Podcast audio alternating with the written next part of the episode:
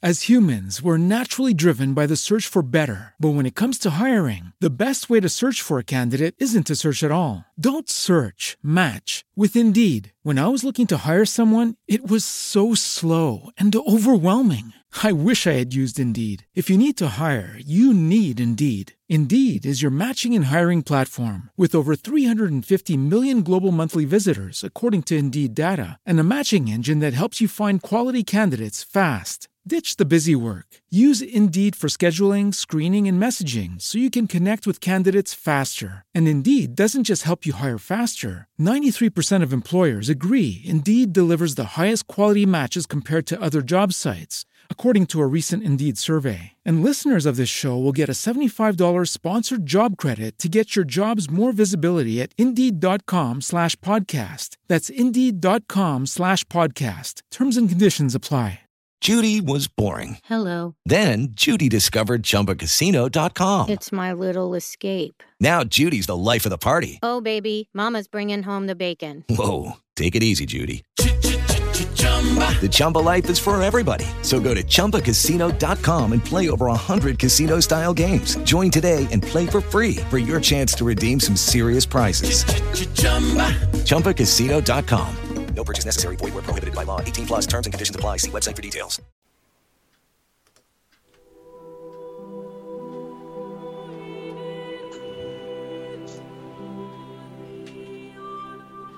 E così fu stabilito. Sam Genji sposò Rosa Cotton nella primavera del 1420, famoso anche per i molti matrimoni, ed essi andarono ad abitare a casa Baggins. E se Sam pensava di essere fortunato, Frodo sapeva di esserlo ancora di più. Non vi era hobbit in tutta la contea che fosse curato con maggior premura. Quando tutte le riparazioni furono progettate e avviate, egli organizzò una vita tranquilla, scrivendo molto e rivedendo tutti i suoi appunti. Si dimise dall'incarico di sindaco supplente alla fiera libera di mezz'estate il caro vecchio Will Piedebianco poté presiedere i banchetti per altri sette anni. Mary e Pipino vissero per qualche tempo insieme a Crifosso, con molti viaggi di andata e ritorno fra la terra di Book e casa Baggins. I due giovani viaggiatori facevano un gran figurone con le loro canzoni, i loro racconti, la loro raffinatezza e le favolose feste che organizzavano. La gente diceva loro che erano signoreschi, nel senso buono, perché rallegrava tutti, tutti i cuori vederli galoppare con le loro cotte di maglia così lucenti e i loro scudi così splendidi, ridendo e cantando canzoni di posti lontani. E se ora erano alti e magnifici, in tutto il resto erano assolutamente immutati, forse ancora più gioviali, allegri e socievoli di prima. Frodo e Sam ripresero a usare i vestiti ordinari. Solo quando era necessario indossavano lunghi manti grigi, finemente tessuti e fissati con una splendida spilla. E il signor Frodo aveva sempre una pietra bianca appesa a una catena con la quale giocherellava spesso. Ogni cosa andava bene e c'era la speranza di migliorare ancora. E Sam era laborioso e soddisfatto come soltanto un hobbit sapeva esserlo. Niente gli andò male durante l'anno. L'unica cosa che lo rendeva vagamente ansioso era la salute del suo padrone. Frodo abbandonò a poco a poco tutte le attività della contea e Sam era addolorato dallo scarso prestigio di cui il padrone godeva nel suo paese. Poca gente conosceva o voleva conoscere le sue gesta e avventure L'ammirazione e il rispetto di tutti andavano quasi esclusivamente al signor Meriadoc e al signor Peregrino, e allo stesso Sam, senza che egli se ne accorgesse. In autunno sembrò che Frodo fosse di nuovo assalito dalle antiche sofferenze. Una sera Sam entrò nello studio e trovò il suo padrone molto strano. Era pallido e i suoi occhi sembravano vedere cose lontane. Cosa c'è che non va, signor Frodo? disse Sam. Sono ferito, egli rispose. Ferito, non guarirò mai del tutto. Ma poi si alzò e il malessere parve scomparire. L'indomani egli sembrò di nuovo perfettamente normale. Solo più tardi Sam rammentò la data il 6 di ottobre. Quel medesimo giorno di due anni prima faceva buio nella cavità ai piedi di Collevento. Buonasera a tutti, carissimi radioascoltatori della Voce di Arda, radio della pagina Facebook Le migliori frasi del Silmarillion, radio della Società Tolkieniana Italiana e del gruppo dei Cavalieri del Mark. Benvenuti a questa nuova diretta dedicata alla lettura teatrale del eh, capitolo 5 del Signore degli Anelli, appunto una congiura smascherata. Abbiamo sentito la voce di Giovanni Olivieri che ringraziamo e ci ha introdotto a questa bellissima puntata e vi presento eh, le nostre conduttrici, i nostri ospiti. Vi voglio presentare Fina Ciaravella. Buonasera Fina. Buonasera, ciao, ciao a tutti. Alessandro Olivieri. Ciao, buonasera. Giorgia Gariboldi. Salve a tutti. E poi abbiamo Matteo Ivaldi, che ringraziamo Buon- per essere con noi questa sera. Buonasera a tutti, è un piacere. Chi ho dimenticato? Spero nessuno. e quindi ragazzi, eh, vediamo Nico. un po'. Nicola, Nicolas, scusate. Buonasera. Nicolas? Annunciati pure Nicolas, ti chiedo scusa. Nessun problema. Bene, dunque, ragazzi, diteci un attimo, voi abbiate, av- avete fatto eh, questa bellissima puntata dedicata alla lettura del Signore degli Anelli. Fina, tu sei l'ideatrice, Sì, eh, appunto. sì, sì, e abbiamo pensato, visto che era una puntata con, eh, con tanti protagonisti che colloquiano insieme, no? Abbiamo pensato di, di farla teatrale naturalmente e, e questa è, è un'interessantissima puntata, il capitolo 5, una congiura smascherata, è molto simpatica e, e speri- siamo sicuri che, che piacerà ai nostri ascoltatori. Sì, sono sicurissimo anch'io, quindi iniziamo? Che Iniziamo? dite? sì, iniziamo. Ci sono stati dei problemi tecnici e perciò mh, non siamo riusciti a iniziare in orario, però e visto questo cominciamo subito con, con la nostra lettura.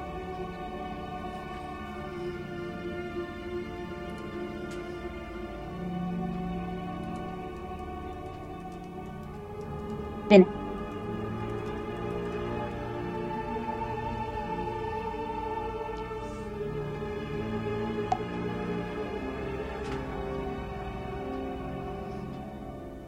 Il capitolo, il capitolo 5 è una congiura smascherata. Possiamo già cominciare a leggere.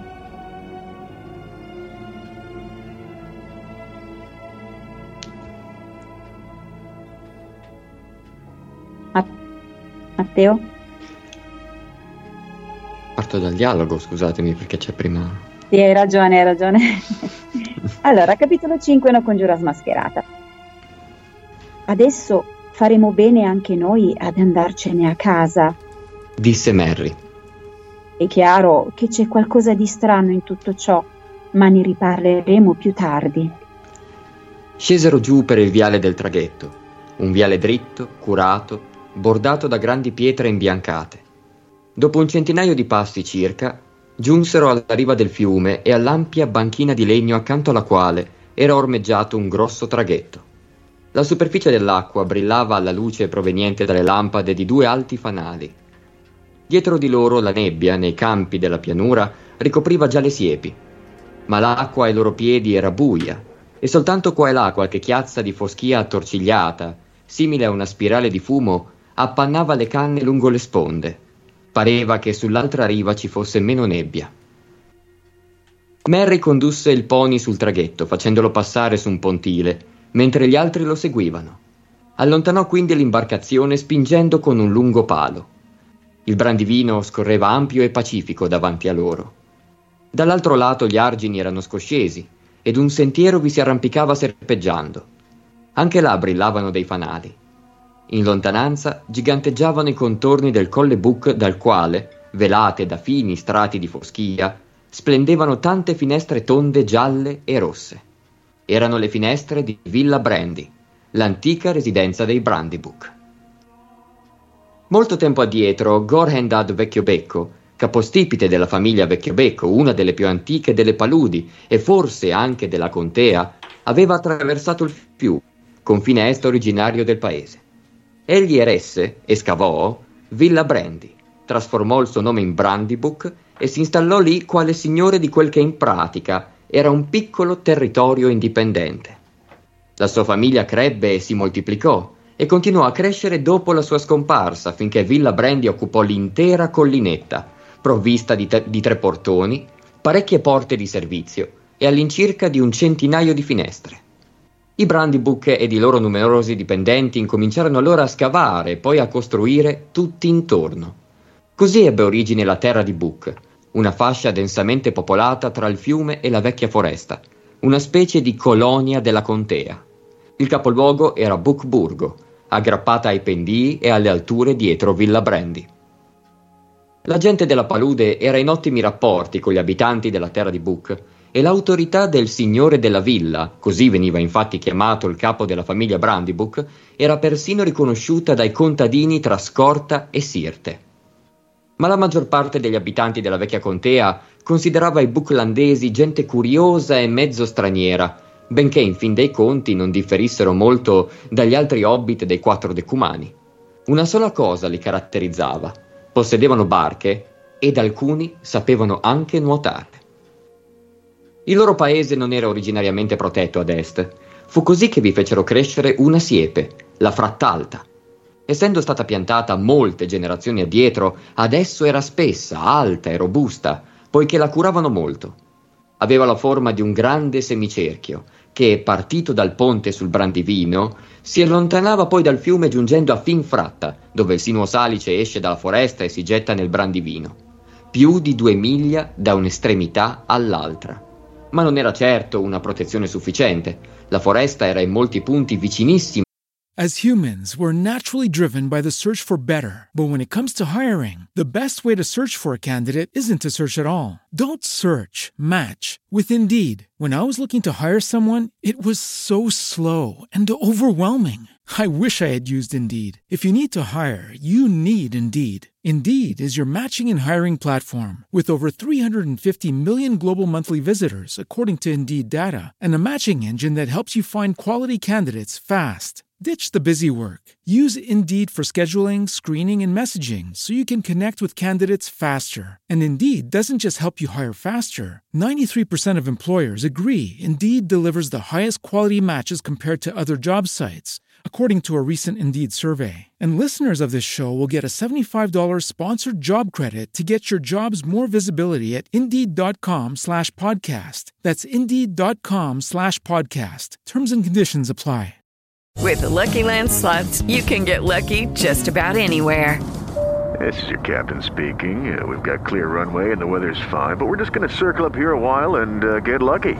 No, no, nothing like that. It's just these cash prizes add up quick. So I suggest you sit back, keep your tray table upright, and start getting lucky. Play for free at LuckyLandSlots.com. Are you feeling lucky? No purchase necessary. Void where prohibited by law. 18 plus terms and conditions apply. See website for details. Ma alla siepe. I buclandesi chiudevano le porte a chiave quando calava la notte e ciò era quanto mai insolito per la contea. Il traghetto si spostava lento sull'acqua. La riva della terra di Book si avvicinava. Sam era l'unico della compagnia che non aveva mai attraversato il fiume in vita sua. Una strana sensazione si impadronì di lui mentre la corrente lenta e gorgogliante fluiva sotto l'imbarcazione. La sua vecchia vita era rimasta indietro, nelle nebbie, ed ora lo attendeva un'avventura oscura e tenebrosa. Si grattò il capo e provò un attimo il desiderio fugace che il signor Frodo avesse continuato a vivere in pace a casa Baggins. I quattro hobbit scesero dal traghetto. Merry lo stava ormeggiando e Pipino era già, col pony alla briglia, su per il sentiero, quando Sam, che si era voltato a dare un ultimo saluto alla contea, disse in un roco sussurro. Guardate indietro, signor Frodo. Vedete qualcosa? Sull'altra riva, sotto ai fanali lontani, si riusciva appena a distinguere un contorno che pareva quello di un fardello nero abbandonato. Ma in quel momento sembrò muoversi e ondeggiare da un lato all'altro, come per osservare il terreno da vicino. Quindi scivolò e tornò carponi nelle tenebre, oltre i fanali. Cosa diamine è quell'affare? esclamò Merry. Qualcosa che ci sta inseguendo, disse Frodo. ma non chiedermi nient'altro per il momento. Andiamocene immediatamente da qui.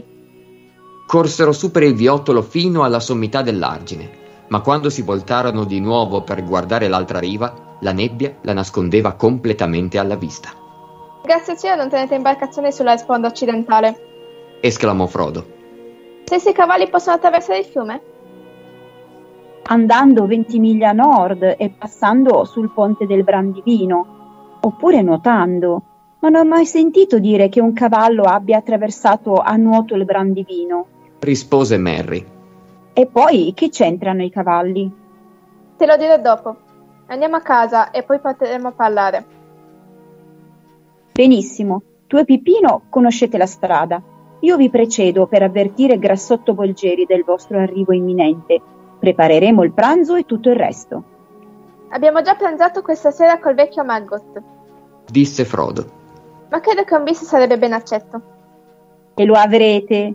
Dammi qua quel cesto. disse Merry e cavalcò via nel buio. C'era un po' di strada da fare tra il Brandivino e la nuova dimora di Frodo a Crifosso.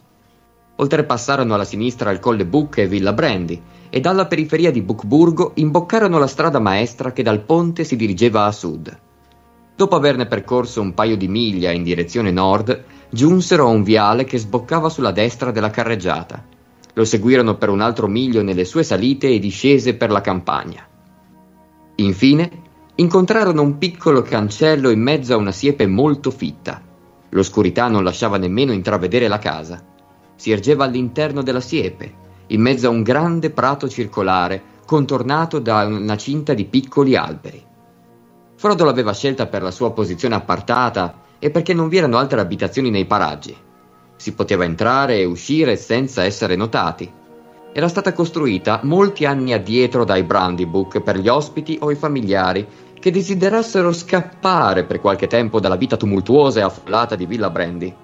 Era una casa di campagna, ma all'antica, e rassomigliava a una caverna hobbit, lunga e bassa, a un solo piano, un tetto ricoperto di zolle erbose, finestre circolari e una grande porta tonda. Camminando per il viale erboso, videro la casa immersa nell'oscurità. Le finestre erano buie e le persiane tutte chiuse. Frodo bussò e Grassotto Bolgeri aprì la porta. Una luce amica inondò i nuovi arrivati che entrarono veloci, chiudendosi all'interno assieme ad essa. Si trovarono in un grande atrio, con porte che davano su ambedue i lati e davanti a un corridoio che attraversava diametralmente la casa. Bene, che te ne pare? Chiese Merry, giungendo dal corridoio. Abbiamo fatto del nostro meglio perché rassomigliasse in poco tempo a una casa. Dopotutto, Grassotto ed io siamo arrivati solo ieri con l'ultimo carico di roba. Frodo si guardò intorno. Rassomigliava proprio a una casa. Molti dei suoi oggetti preferiti o di quelli di Bilbo, nel loro nuovo scenario gli riportarono alla memoria più vivo che mai il suo ricordo, erano stati ordinati così come erano a casa Baggins. Il posto era piacevole, comodo e accogliente, e Frodo scoprì che avrebbe tanto de- desiderato installarsi lì sul serio e godere per sempre pace e tranquillità. Non gli sembrava giusto che i suoi amici si fossero dati tanta pena, e di nuovo si chiese come avrebbero fatto a comunicar loro la notizia della sua partenza imminente, anzi immediata. Ma doveva farlo quella sera stessa, prima di andare a coricarsi. È deliziosa. Disse, facendosi forza. Non mi pare quasi di essermi trasferito. I viaggiatori appesero i mantelli e posarono i fagotti per terra. Merry li condusse in fondo al corridoio e spalancò una porta. Ne uscì un'ondata di vapore. Un bagno! Gridò Pipino esultante. Benedetto sia Meriadoc. In che ordine entreremo? chiese Frodo. Prima i più anziani oppure i più veloci? In ambedue i casi saresti l'ultimo, Mastro Peregrino. Fidatevi di me per organizzare un po' meglio le cose. Disse Merry. Non possiamo incominciare la vita a Crifosso con un litigio per i bagni. In quella stanza ci sono tre vasche, una caldaia piena d'acqua bollente. Troverete anche accappatoi, asciugamani, tappetini e sapone. Cominciatevi a entrare. Mary e Grassotto andarono in cucina, dall'altro lato del corridoio, e fecero gli ultimi preparativi per una tarda cena. Dal bagno giungevano stralci di varie canzoni che cercavano di sopraffarsi, frammisti ai rumori di spruzzi, sguazzi e schizzi. Improvvisamente la voce di Pipino riuscì a dominare le altre, cantando una delle canzoni da bagno preferite da Bilbo.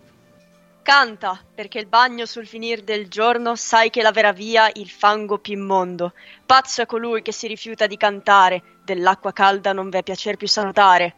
Dolce è della pioggia che cade intorno al suono, e del ruscel che scorre dal colle al pianoro.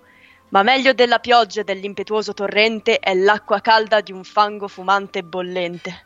Dell'acqua fredda il bisogno noi risentiamo a volte per cavar la sete per procurar sollievo, ma in questi casi è meglio di birra una botte e giù per la tua schiena acqua calda di rotto. Bello è veder l'acqua zampillare e da una forte limpida al sole scintillare. Ma il suono di fontana non sarà mai sì piacevole come dello sguazzar nell'acqua calda il rumore alettevole. Si udì un tremendo tonfo e un grido di Frodo. Dal bagno di Pipino una colonna d'acqua schizzò verso il soffitto. Merry vociò dalla porta. Che ne dite del pranzo e della botte di birra? Frodo uscì strofinandosi i capelli. C'è tanta di quell'acqua per aria che devo venire in cucina ad asciugarmi. Disse. Cielo! esclamò Merry dando un'occhiata al bagno, il cui pavimento di pietra pareva navigare. Dovresti togliere tutta quell'acqua prima di venire a tavola, peregrino. Disse. E spicciati, o non ti aspetteremo. Pranzarono in cucina vicino al fuoco scoppiettante. Penso che voi tre ne abbiate abbastanza dei funghi. Disse Fredegario, senza però molta speranza. E invece ne vogliamo. Gridò Pipino. Sono miei. Disse Frodo. Dati a me personalmente dalla signora Maggot, regina tale moglie d'agricoltore. Giù le mani, ingodi, vi servirò io. Gli hobbit hanno per i funghi una passione travolgente, più forte di qualsiasi forma di avidità della gente alta. Fatto che giustifica parzialmente le lunghe spedizioni del giovane Frodo nei rinomati campi delle paludi e la collera fremente del danneggiato, ossia, la maggior parte delle volte, del vecchio Maggot. In questa occasione ve n'erano in abbondanza per tutti, anche da un punto di vista hobbit. E vi, e vi, erano anche molte altre pietanze per completare il pranzo, alla fine del quale persino Grassotto Bolgeri trasse un sospiro di soddisfazione. Allontanarono il tavolo e avvicinarono le sedie al fuoco. Parecchiamo dopo, disse Mary. Adesso raccontatemi tutto. Immagino che avrete avuto un sacco di avventure e non è giusto, perché io non c'ero. Voglio che mi raccontiate la storia da capo a fondo e soprattutto che mi spieghiate cosa gli era preso al vecchio Maggot e perché mi parlava in quel modo. Sembravi quasi spaventato, cosa pressoché inconcepibile. Siamo stati tutti spaventati, disse Pipino, dopo un breve silenzio, durante il quale Frodo continuò a fissare il fuoco, muto e immobile.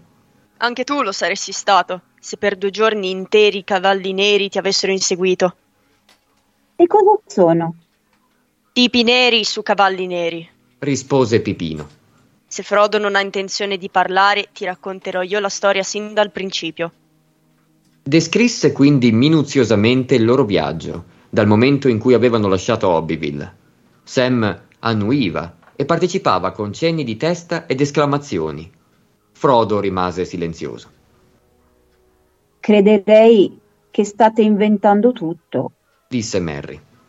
Se non avessi visto quel fantasma nero sul pontile e sentito il vecchio Maggot parlare in modo così strano, Tu che ne pensi, Frodo? Il cugino Frodo è stato molto misterioso, disse Pipino. ma è giunta l'ora della rivelazione.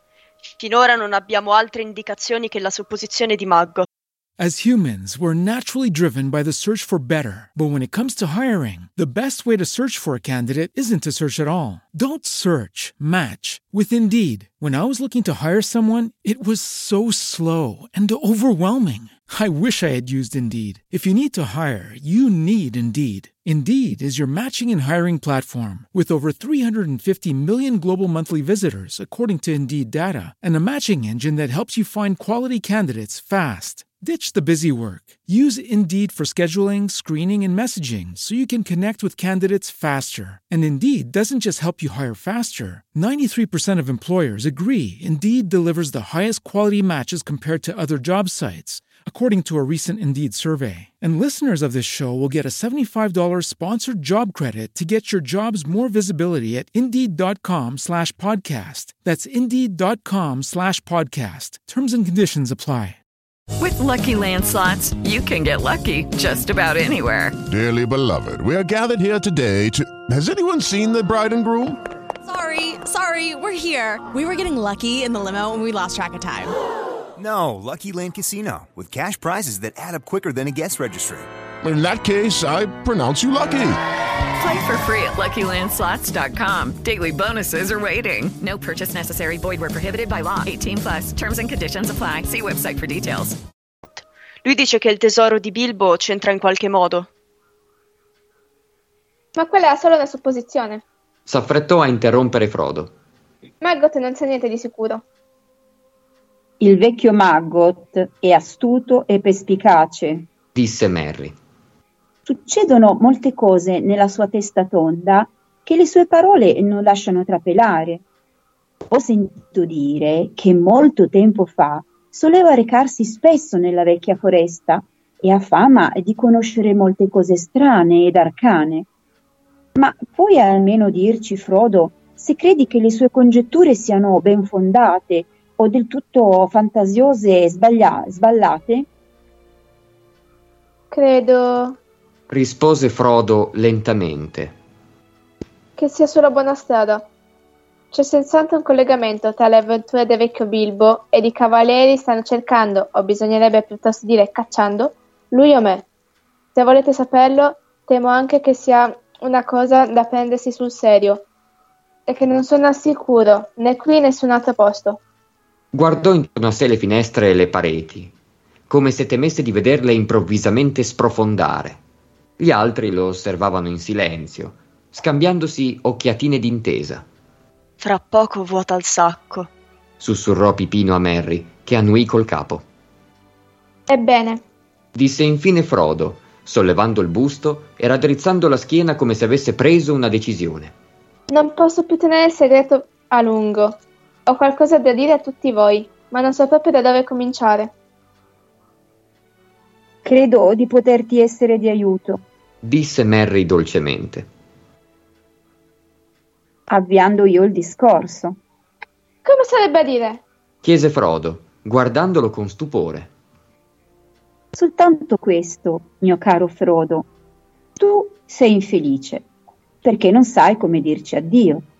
Avevi intenzione di lasciare la contea, ben inteso, ma il pericolo ti è piombato addosso più presto di quanto non pensassi, ed ora hai preso la risoluzione di partire immediatamente. E non ne hai voglia. A noi tutti dispiace molto. Frodo aprì la bocca e la richiuse. La sua faccia stupefatta e sbigottita era talmente comica a vedersi che scoppiarono a ridere, Caro vecchio Frodo, disse Pipino. credevi veramente di essere riuscito a gettare polvere negli occhi di noi tutti? Non sei abbastanza furbo né cauto per questo. Sin da aprile rumini la partenza e ti congedi dai luoghi che preferisci. Era così evidente. Ti sentivamo ogni momento borbottare chissà se rivedrò mai più stendersi ai miei piedi questa valle ed altre cose simili. E poi tutta quella commedia che hai recitato, facendo finta di aver finito il denaro, fino al punto di vendere casa Baggins, così carica di piacevoli ricordi, a quegli odiosi Sackville Baggins. E tutte quelle conversazioni a quattro occhi con Gandalf. Santo cielo! esclamò Frodo. Ed io che credevo di essere stato furbo e prudente. Mi chiedo che cosa direbbe Gandalf. Tutta la contea stava discutendo della mia partenza, allora. Oh no, disse Merry. non ti preoccupare. Il segreto non potrà essere custodito a lungo, è ovvio. Ma per il momento credo che solo noi cospiratori ne siamo al corrente. Dopotutto devi pensare che ti conosciamo bene e che la nostra è la confidenza di una vita. Di solito riusciamo a indovinare ciò che stai pensando. Io, fra l'altro, conoscevo anche Bilbo. A dir la verità, ti stavo osservando da vicino sin dal momento della sua partenza. Pensavo che prima o poi l'avresti seguito, anzi, credevo che saresti partito prima. E da qualche tempo in qua siamo stati molto in ansia. Eravamo terrorizzati che te la svignassi di nascosto e da solo, come ha fatto lui. Da questa primavera poi teniamo gli occhi sgranati e prepariamo una quantità di piani per conto nostro. Non riuscirai a svignartela tanto facilmente. Ma devo partire. disse Frodo. Non posso farne a meno, amici cari. È una, s- è una sventura per tutti noi, ma non serve a niente cercare di trattenermi. Perché avete scoperto ciò che mi artista? Vi prego, aiutatemi. E non mi, ren- e non mi rendete le cose ancora più difficili e penose.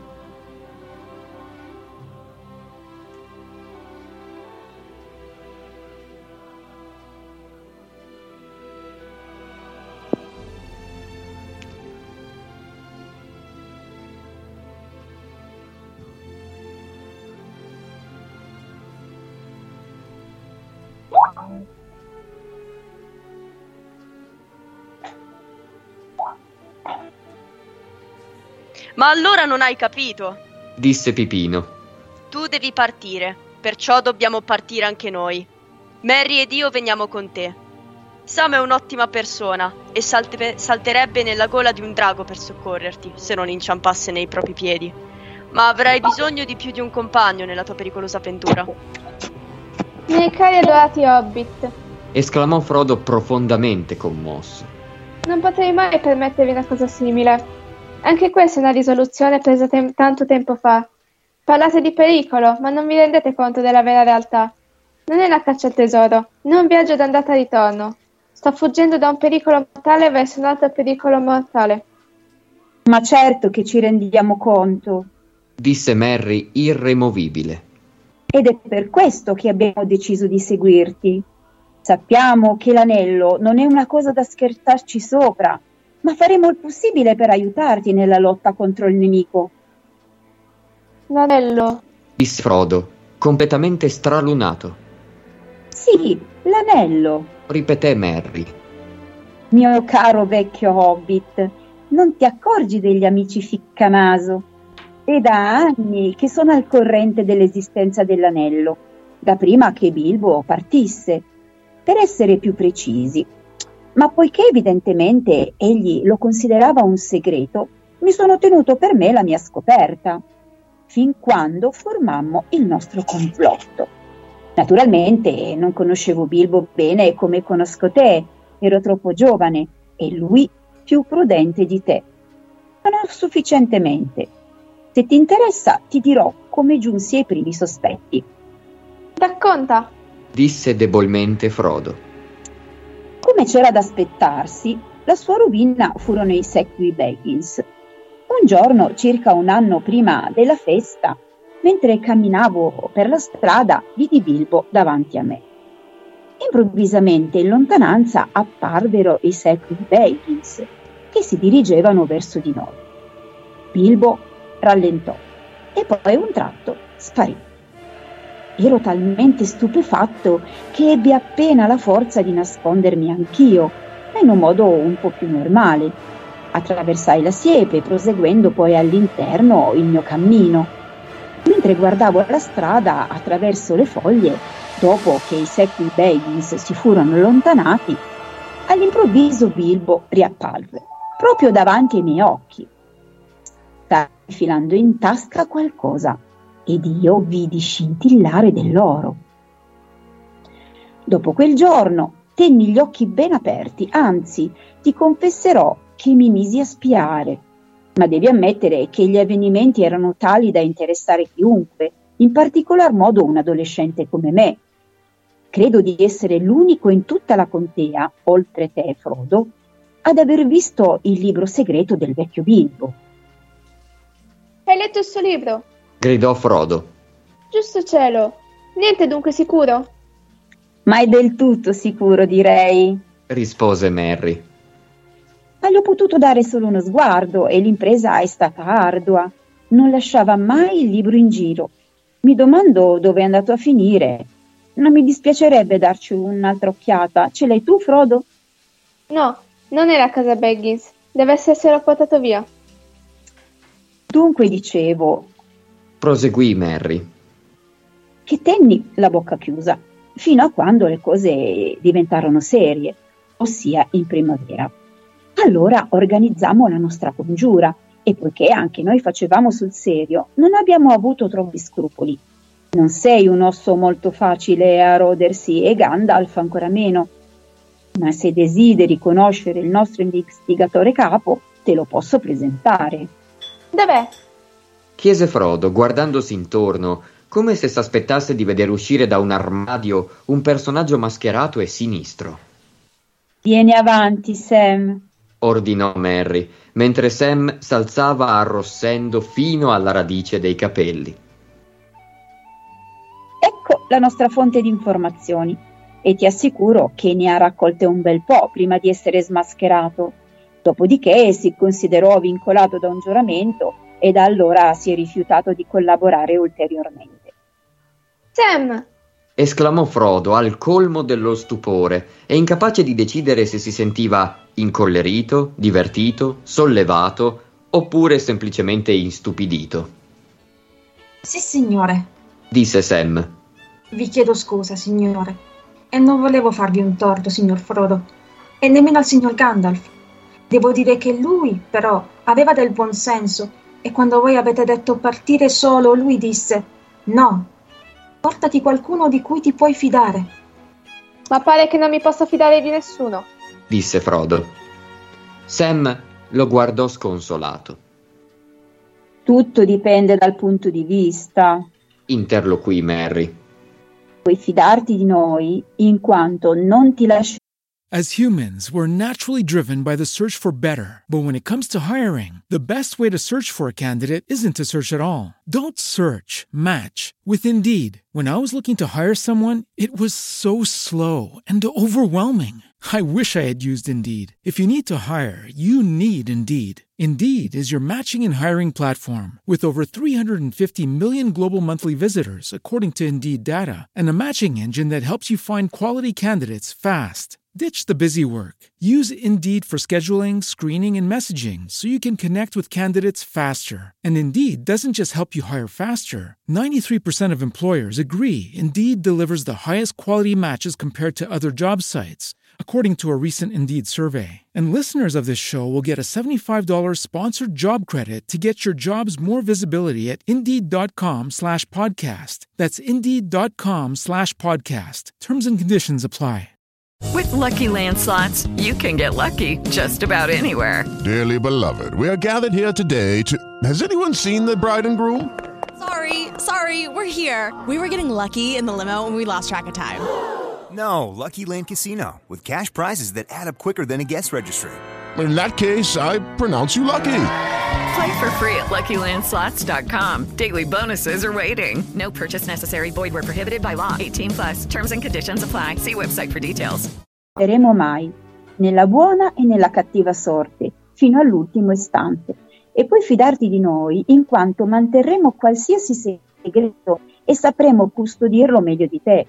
Ma non ti fidare di noi per lasciarti affrontare da solo il pericolo e partire senza una parola. Siamo i tuoi amici, Frodo, e comunque la decisione è già presa. Sappiamo quasi tutto quel, quel che Gandalf ti ha detto, sappiamo parecchie cose sull'anello. Siamo orribilmente spaventati, ma ti accompagneremo o ti verremo dietro come segugi. Dopotutto, signore, disse Sam.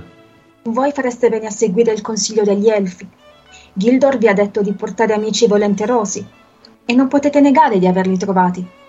Non lo nego, disse Frodo, guardando Sam che ora sorrideva. non lo nego, certo, ma d'ora in poi puoi russare o non russare. Tanto non crederò mai più che tu stia dormendo, se non dopo averti preso a calci per accertarmene. Siete una massa di imbroglioni e di mascalzoni. Tuonò, rivolgendosi agli altri. Maledetti ragazzi, Disse ridendo, mentre si alzava agitando le braccia. mi do per vinto. Seguo il consiglio di Gildor. Se il pericolo non fosse così angoscioso, salterei e ballerei di gioia. Però, anche così, non posso fare a meno di sentirmi felice come non lo ero da molto tempo. Temevo questa notte. Benissimo, tutto a posto. Urrà per Capitan Frodo e il suo equipaggio. Urlarono ballando in cerchio intorno a lui. Mary e Pipino intonarono una canzone che avevano evidentemente preparato per l'occasione. Era composta sul modello della canzone dei nani che molto tempo addietro aveva rallegrato l'inizio del viaggio avventuroso di Bilbo, e la musica era la stessa. Addio a voi, mio atro e mio caro piacere. Il vento può soffiare e la pioggia cadere, ma prima della rugiada che l'alba fresca bagna, noi marcerem per boschi e sull'alta montagna. A gran burrone, ove sono gli elfi intenti all'opre, in radure che un fino di vela di, in- un fine velo di nebbia ricopre, arriveremo attraverso lande deserte e brughiere, e da lì poi dove andrem nessun può sapere. Davanti a noi i nemici e dietro lo spavento. Il nostro letto sarà sotto il cielo e nel vento, fino al giorno in cui, con la stanchezza involto, il viaggio sarà finito ed il compito svolto. Dobbiamo andare, dobbiamo andare, prima che l'alba cominci a spuntare. Molto bene, Disse Frodo. ma in questo caso ci sono un sacco di faccende da sbrigare prima di andare a letto. Per questa sera ancora sotto un tetto. Ehi, ma quella era poesia. esclamò Pipino. Non avrai per caso l'intenzione di partire davvero prima dell'alba? Non lo so, Rispose Frodo. temo quei cavalieri neri. Sono certo che è imprudente rimanere a lungo nello stesso posto, soprattutto poi nel posto dove si sa che ero diretto. Anche Gildor mi ha consigliato di non perdere tempo. Eppure vorrei tanto vedere Gandalf. Mi sono accorto che persino Gildor si è preoccupato sentendo che Gandalf non si è più fatto vivo. Tutto dipende da due cose. Da quanto tempo i Cavalieri Neri potrebbero essere a Brookburgo? E per quanto tempo saremo noi pronti a partire? Ci vorranno molti preparativi. La risposta alla seconda domanda Disse Merry. È che fra un'ora saremo pronti per partire. Ho preparato praticamente tutto. Ci sono sei poni in una stalla al di là dei campi. Attrezzi e vettovaglie sono già imballati, salvo qualche vestito di riserva e il cibo deperibile. Vedo che il complotto è stato laborioso ed efficiente. Disse Frodo. Ma che ne pensi dei Cavalieri Neri? Pensi che sarebbe pericoloso aspettare Gandalf ancora un giorno? Eh, dipende da ciò che pensi che farebbero i cavalieri se ti trovassero qui. Rispose Merry. A quest'ora avrebbero potuto essere qui se non fossero fermi al cancello nord, dove la siepe scende verso la riva del fiume e da questo lato del ponte. Le guardie del cancello non li fare- faranno passare di notte e credo che anche di giorno cercherebbero di impedir loro di passare, benché essi possano entrare con la forza. In ogni caso non permetterebbero lo- loro di proseguire prima di aver mandato un comunicato al signore della villa, perché l'aspetto dei cavalieri non sarebbe certo di loro gradimento, direi anzi che li spaventerebbe. Ma naturalmente la terra di Buco non può resistere a lungo contro un eventuale attacco risoluto. E poi non si può mai dire, è anche possibile persino che domattina un cavaliere nero arrivi, chieda del signor Baggins e sia lasciato passare. Ormai lo sanno quasi tutti che sei tornato a vivere a Crifosso. Frodo rimase a lungo pensoso. Ho preso una risoluzione. Parto domani mattina appena fa giorno. Disse infine. Ma non prenderò la strada. Sarebbe meglio aspettare qui anziché fare una cosa del genere. Se attraverso il cancello nord sarà subito nota a tutti la mia partenza dalla, dalla terra di Book, mentre rimanere, potrebbe rimanere segreta almeno per qualche giorno. Inoltre, il ponte e la via est vicino alla frontiera saranno certamente sorvegliati dai cavalieri, anche se non sono entrati proprio dalla terra di Book. Non sappiamo quanti sono, ma almeno due e probabilmente anche di più. L'unica cosa da farsi è partire in una direzione del tutto inconsueta e inaspettata.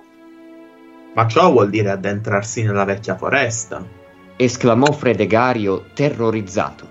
Non puoi pensare una cosa del genere. È altrettanto pericolosa dei temutissimi cavalieri neri. Non del tutto. disse Merry. È una soluzione disperata, ma penso che Frodo abbia ragione. È l'unico modo di andarsene senza averli immediatamente alle calcagna. Con un po' di fortuna li potremo distanziare notevolmente. Fortuna. Nella vecchia foresta. Obiettò Fredegario. Nessuno ha mai avuto fortuna in quel luogo. Vi perdereste. Non è un posto frequentato dalla gente. Non è affa- vero affatto. disse Merry. I Brandybuck ci vanno di tanto in tanto quando gli gira. Abbiamo un ingresso privato. Frodo c'è stato una volta, tanto tempo fa. Io ci sono entrato varie volte, per lo più di giorno, naturalmente, quando gli alberi sono insonnoliti e abbastanza tranquilli. Ebbene, fate come vi pare. disse Fredegario. Io ho più paura della vecchia foresta che di qualsiasi altra cosa al mondo. Le storie che raccontano sono spaventose, ma io non ho voce in capitolo poiché non prendo parte alla spedizione. In ogni modo, sono molto contento che qualcuno rimanga qui per raccontare a Gandalf quando tornerà, e sono certo che sarà qui da un minuto all'altro tutto quello che avete fatto. Per quanto affezionato a Frodo, Grassotto Bolgeri non aveva alcun desiderio di lasciare la contea né di vedere quel che si trovava oltre i confini. La sua famiglia era originaria del Decumano Est e precisamente di Boldigenio nel Campo Ponte, ma lui non aveva mai attraversato il ponte del Brandivino. Secondo il piano progettato dai congiurati, il suo compito era di rimanere a Crifosso, occupandosi dei ficcanasi e facendo credere a tutti il più a lungo possibile che il signor Baggins viveva ancora lì. Si era persino portato dei vecchi vestiti di Frodo per poter sostenere il ruolo in maniera ancor più convincente.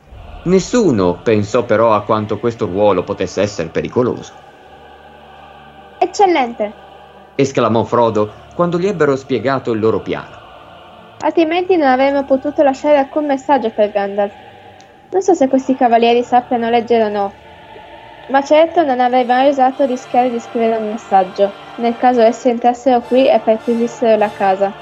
Ma poiché Grassotto è pronto a difendere la fortezza, e poiché ora sono sicuro che Gandalf conosce la strada che stiamo percorrendo, la mia decisione è presa, e per la prima volta...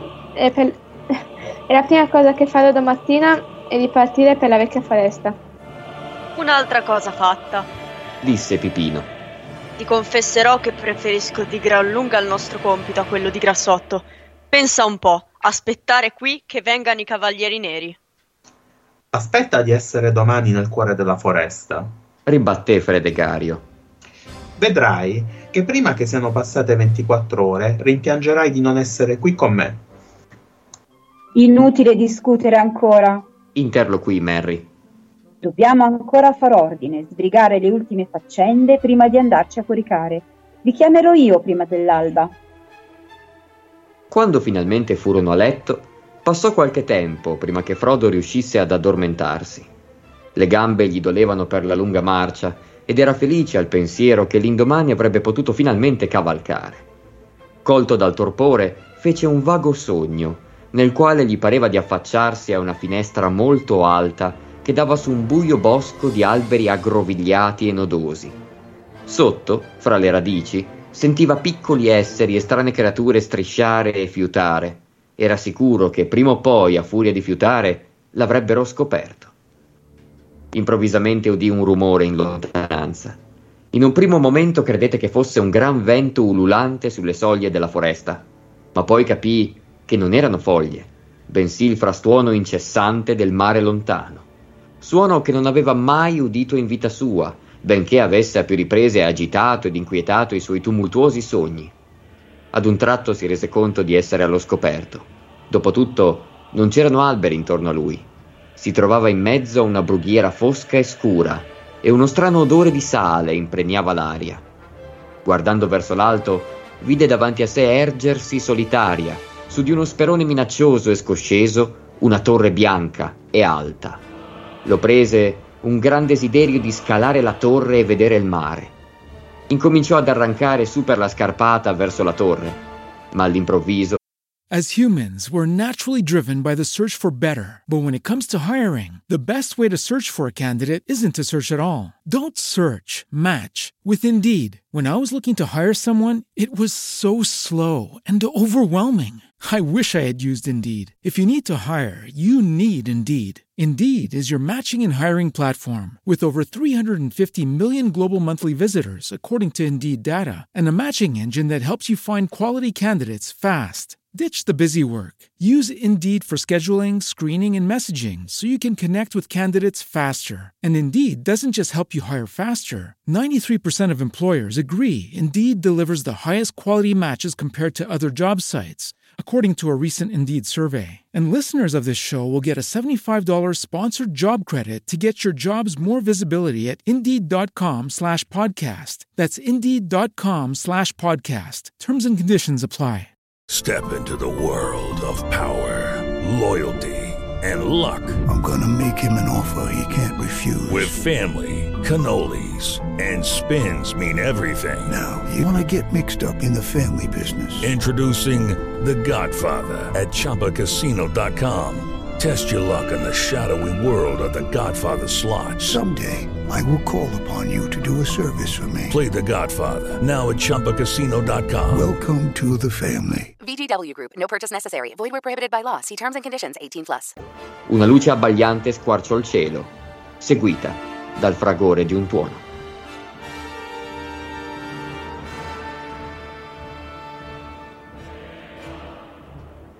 Bene, abbiamo finito di leggere il capitolo. Siete stati tutti bravissimi, complimenti. Ecco, mm, è un bellissimo capitolo che ci fa vedere quanto è importante l'amicizia. Che cosa ne pensate?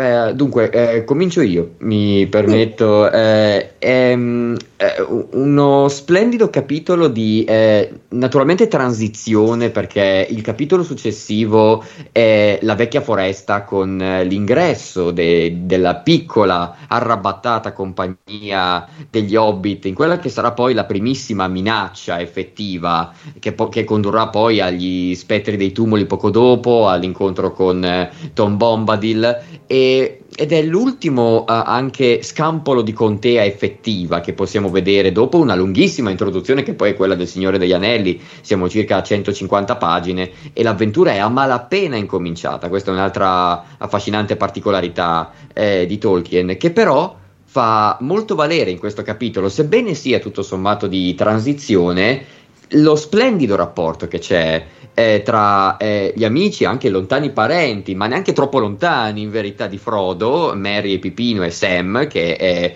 non è un parente stretto, ma è comunque un grande amico, eh, i quali anticipano addirittura la, la decisione finale eh, di, di, Frodo che viene spinto da Gandalf a partire, nemmeno con troppa fretta. Anche, c'è anche questa piccola particolarità nel Signore degli Anelli, nel romanzo effettivo, naturalmente non nei film, perché Gandalf non mette tantissima fretta a Frodo, dice dovrai partire eh, meglio prima che poi, ma non sentirti obbligato a partire stasera, che questa è un'altra piccola cosa molto simpatica che è molto britannica, che mi piace tantissimo. E eh, c'è una bellissima differenza rispetto a, ai, ai, ai, film, che è l'immagine che molti eh, appassionati di Tolkien o comunque persone che conoscono la trama del Signore degli Anelli hanno in mente, ma qui è più complicata secondo il professore, perché eh, non, i tre hobbit, oltre Frodo, non vengono trascinati all'interno dell'avventura in maniera un po' casuale o talvolta anche un pochino comica per via di una serie di conseguenze, ma eh, sono loro addirittura a, a spingere Frodo a partire, a garantirgli eh, un'assistenza, in quanto amici di lunga data e eh, persone che non avrebbero mai tollerato di vedere una persona che conoscono dall'infanzia e che, eh, con cui hanno condiviso ogni splendido momento vissuto nella contea, eh, non possono permettersi di lasciarlo partire per una missione che è molto più grave di quanto sembra e, e che non ha molte affinità con l'avventura di Bilbo iniziano a scoprirlo perché ora vengono anche eh, inseguiti da queste misteriose figure, dai cavalieri neri che nel libro sono inintelligibili per il momento, sono figure oscure neanche descritte pr- praticamente, sono spettri neri, cosa che poi di fatto sono, ma non vengono spiegati ancora per diverse pagine, fino a Collevento con la presenza già di Gran Passo e tutto il resto.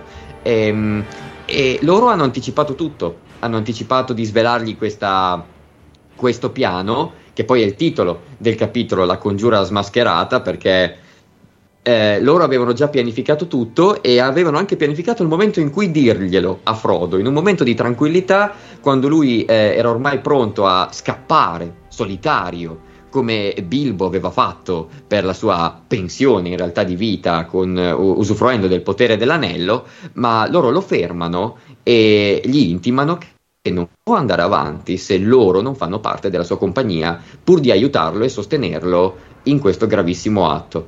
E, ehm, è, è, veramente molto carino e eh, molto più profondo e intimo rispetto a quello che ovviamente il film non ha potuto fare per motivi di tempistiche, non è assolutamente una colpa, eh, ma eh, rappresenta anche la maggiore complessità di Mary e Pipino, che non sono soltanto dei giovani hobbit festaioli, un po' ribelli, eh, che si mettono nei guai, ma sono un motore portante della capacità di Frodo di proseguire, nonostante poi la compagnia venga divisa, ma Mary e Pipino sanno sopravvivere, sono molto più intelligenti di quanto sembra e sono fedeli soprattutto a Frodo. Ed è poi, chiudo eh, con eh, quello che poi è un pensiero tipico di Tolkien, a differenza di certa gente alta, come gli umani che vengono talvolta criticati all'interno del libro per non essere particolarmente empatici o saggi, gli hobbit che non si ritengono saggi compiono quasi sempre la scelta giusta su questioni eh, di pura amicizia, di pura bontà ed è un'ulteriore conferma di quello che Gandalf ha sempre detto, il motivo per cui ha affidato così tanta, eh, così tanta responsabilità, ha dato così tanta fiducia al piccolo popolo dei mezzuomini, perché sulle cose veramente importanti che sono incomprensibili anche per i, i, cattivi, per Sauron, per gli oscuri signori, eh, gli hobbit sanno compiere la scelta giusta, ovvero una scelta di amore e di fedeltà nel eh, compiere ciò che va fatto. E questo viene perfettamente, secondo me, rappresentato in questo breve ma molto interessante capitolo. Hai perfettamente ragione. Mm, infatti, eh, quello che hai detto è proprio il legame che c'è tra, tra questi hobbit, no? E, poi è bello come, come gli, os- gli, hobbit riescano facilmente a dimostrare i loro sentimenti no? di affetto e anche tramite il contatto fisico. No? Abbiamo l'esempio di quando Sam e Frodo sono nelle vicinanze del Monte Fato, che Sam eh, lo accarezza, lo coccola, lo prende in braccio, dice porto io, non posso portare l'anello, ma porterò te, no? ecco. Eh sì. e, e, poi anche come viene spiegato bene nel film, ehm, quando abbracciano anche Gandalf, gli dimostrano affetto. Ecco, e, e, anche se all'inizio il rapporto di amicizia tra Frodo e Sam non è proprio, eh, non si vede benissimo perché lui ancora lo chiama signore, Mr. Frodo oppure Sir, eh, oppure padrone, no? Come, si può tradurre il padrone da master, anche se eh, proprio master non vuol dire solo padrone, ma anche datore di lavoro, signore di qualcosa, proprietario, oppure anche mh, una guida, no? come un maestro, una guida. Ecco. Eh, anche se diciamo che all'inizio Frodo eh, non ha questa grandissima confidenza con eh, Sam, cioè Sam non ha questa grandissima confidenza con Frodo, però vediamo che col tempo riescono eh, riesce sempre di più eh, a, a, dimostrargli il suo affetto, no? e fino alla fine del, mh, mm, del quarto libro eh, sono già più in confidenza e lui gli dà del tu, cioè lo chiama proprio Frodo, non solo padron Frodo. No? Sì. Ecco, e questo è, è molto importante perché vediamo proprio come nel, nel tempo questa amicizia si consolida tra i due no? e anche con tutti gli altri. E anche se erano più giovani di lui, questi amici, Mary Pipino e, e Fredegario, eh, erano, si può dire, gli amici dell'adolescenza, no? con cui ci si diverte, eh, si girula intorno, si fa feste, si scambiano battuti, no? come ad esempio eh, nel bagno che eh, ridono, scherzano e si bagnano, ecco. Però non sono eh, solo dei compagni eh, di gioco, eh, la cosa bella è che si accorgono degli stati d'animo di Frodo, Mary Pipino, e, è, è bello ed è importante questo, si preoccupano per lui e vogliono aiutarlo, no? e eh, per questo, come, come, ben detto tu prima, organizzano questa congiura no? eh, che li porterà a, condividere questa pericolosa avventura. E per questa avventura sono anche disposti a rischiare la vita. E, e il principale eh, agente di questa congiura, congiura è Sam. Sono disposti a rischiare la vita, però loro non sanno fino a che punto loro partono così, allegri, sì, sì, sono sempre stati nella contea, al massimo hanno tirato sassi contro gli scoiattoli, tipo, no? Ecco, non so nemmeno se hanno mai usato l'arco. E vanno così a cuor leggero, pensano di, di fare qualcosa di divertente, no? E però poi si rendono conto che eh, le cose sono, sono un po' più serie di quello che pensavano e, e se ne accorgeranno, ma comunque rimarranno eh, sempre fedeli. E anche Sam, eh, anche lui non è, come hai detto bene anche tu, non è parente come, come Mary Pipino, no? Però è solo un servitore. E però eh, anche lui eh, ama Frodo, come ho detto, ed è triste sentendo che, eh, che Frodo deve partire. Eh, non solo perché eh, si deve distaccare da lui, dal suo padrone, eh, e anche perché sa che lo attendono dei pericoli, no? Ma anche perché pensa di non poterlo seguire, ecco, non poter andare con lui e vedere le meravigliose cose che Frodo vedrà, in special modo gli elfi. E, e, la cosa più bella è che quando Gandalf invece gli permette di, di accompagnarlo, è felice, si mette a piangere pensando appunto alle cose straordinarie che conoscerà uscendo dalla contea. Ecco, una cosa interessante che eh, mi è piaciuta leggendo, leggendo questo capitolo è che, mm, che Frodo, permettendogli di, di seguirlo, in un certo qual modo lo nobilita e lo toglie dal ruolo di servitore e giardiniere eh, eh, Sam sa leggere solo perché gliel'ha insegnato Bilbo. Eh, sarebbe rimasto come suo padre, no? come il garfiere, un, eh, un, contadino che non sapeva né leggere né scrivere, che doveva solo pensare alle patate, no? come diceva suo padre. E invece, grazie al fatto che Bilbo gli ha insegnato a leggere e Frodo lo ha portato con sé, lui si è, diciamo, ha, ha, smesso di essere un semplice contadino e si è nobilitato, no? è riuscito a, a, conoscere tante cose che gli hanno aperto la mente e, ed è diventato diverso dalle persone che invece continuavano a abitare nella contea eh, facendo la loro vita di tutti i giorni. Ecco. Eh, questo è quello che, che, che, mi è rimasto molto impresso dalla lettura. E, quello che vediamo in questi primi capitoli è solo l'inizio di questa bellissima amicizia, anche se c'era prima, però eh, con poi le esperienze che avranno durante il loro cammino, questa amicizia crescerà, diventerà eh, un'amicizia più matura, no? che porta i ragazzi a sacrificarsi non solo col pensiero, no? come fanno a Crifosso, perché a Crifosso ci pensano, noi ci sacrificheremo per te, verremo con te, faremo tutto per te, è vero, ci pensano di sacrificarsi, però invece dopo lo faranno con le azioni, man mano sempre più pericolose, ma comunque lo faranno. Ecco, questo è quello che eh, mi ha colpito in questo capitolo. Peraltro è un'amicizia che prosegue anche nella distanza, dato che Mary e Pipino prendono poi strade diverse, scoprono il mondo in maniera molto differente rispetto al cammino tortuoso di Sam e Frodo verso poi Mordor, Montefato.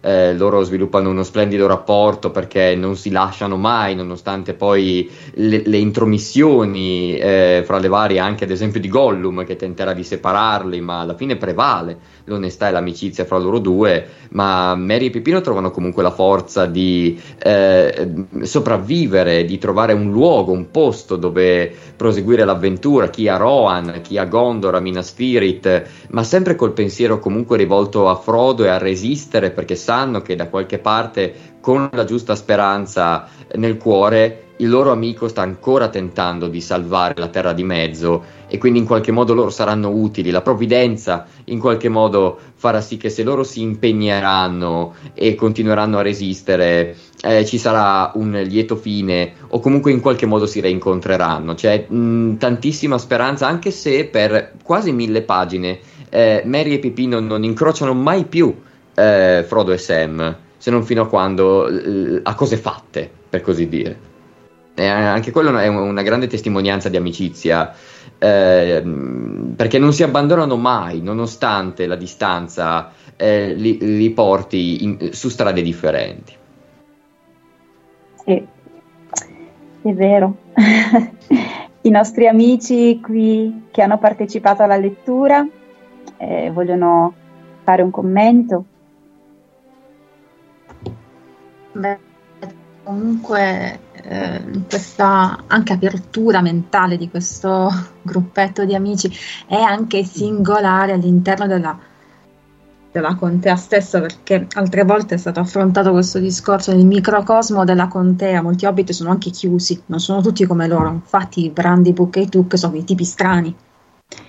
Sta succedendo nuovamente quello che era successo con Bilbo. Bilbo che aveva fatto 60 anni prima e aveva riscoperto il suo lato Tuk e quindi era partito.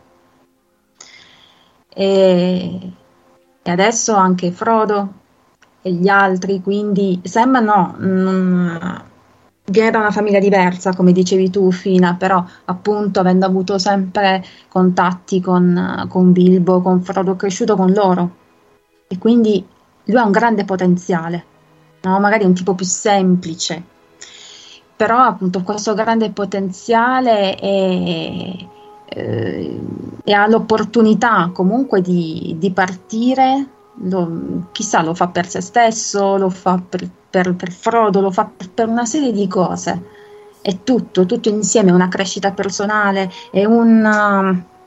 Eh, contribuire alla giusta causa, no? E come facevi notare anche loro sanno di andare verso il pericolo, ma non sanno a quale pericolo andranno incontro, perché loro non sanno che andranno a Mordor ancora in questo momento, non sanno quello che l'aspetta. E quindi, però, nonostante tutto, appunto, partono. E appunto sono, non sono degli hobbit ordinari, ricordiamolo questo. Quindi ehm, questa ed è questa loro unione che dà loro la forza, perché loro non hanno forza fisica, hanno soltanto una grandissima forza di volontà ed è proprio l'amicizia a tenerli in vita fino alla fine. Probabilmente, questa la butto lì, può essere questo anche che ha dato la forza a Frodo di sopportare il fardello dell'anello, di sì, lui alla fine si è ammattito, però fino a un certo punto. Sam è, stato, è, sempre stato al suo fianco, ma ha avuto comunque una tenuta psicologica che soltanto alla fine, proprio alla fin fine, Frodo ha avuto il suo momento di cedimento, ma ce l'ha fatta. L'ha portato fino là, nonostante Gollum, nonostante le difficoltà, nonostante le, le ferite fisiche, spirituali. Quindi è, è, molto importante il supporto degli amici, appunto come diceva Matteo, anche più avanti quando si divideranno, ma non si divideranno in realtà soltanto a livello fisico, no?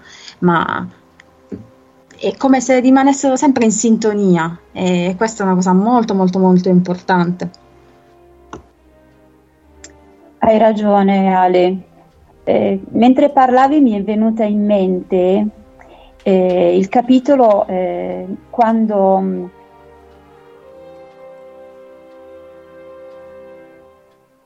quando Pipino, in questo momento non mi ricordavo se era Pipino o Mary, quando Pipino si trova um, nella città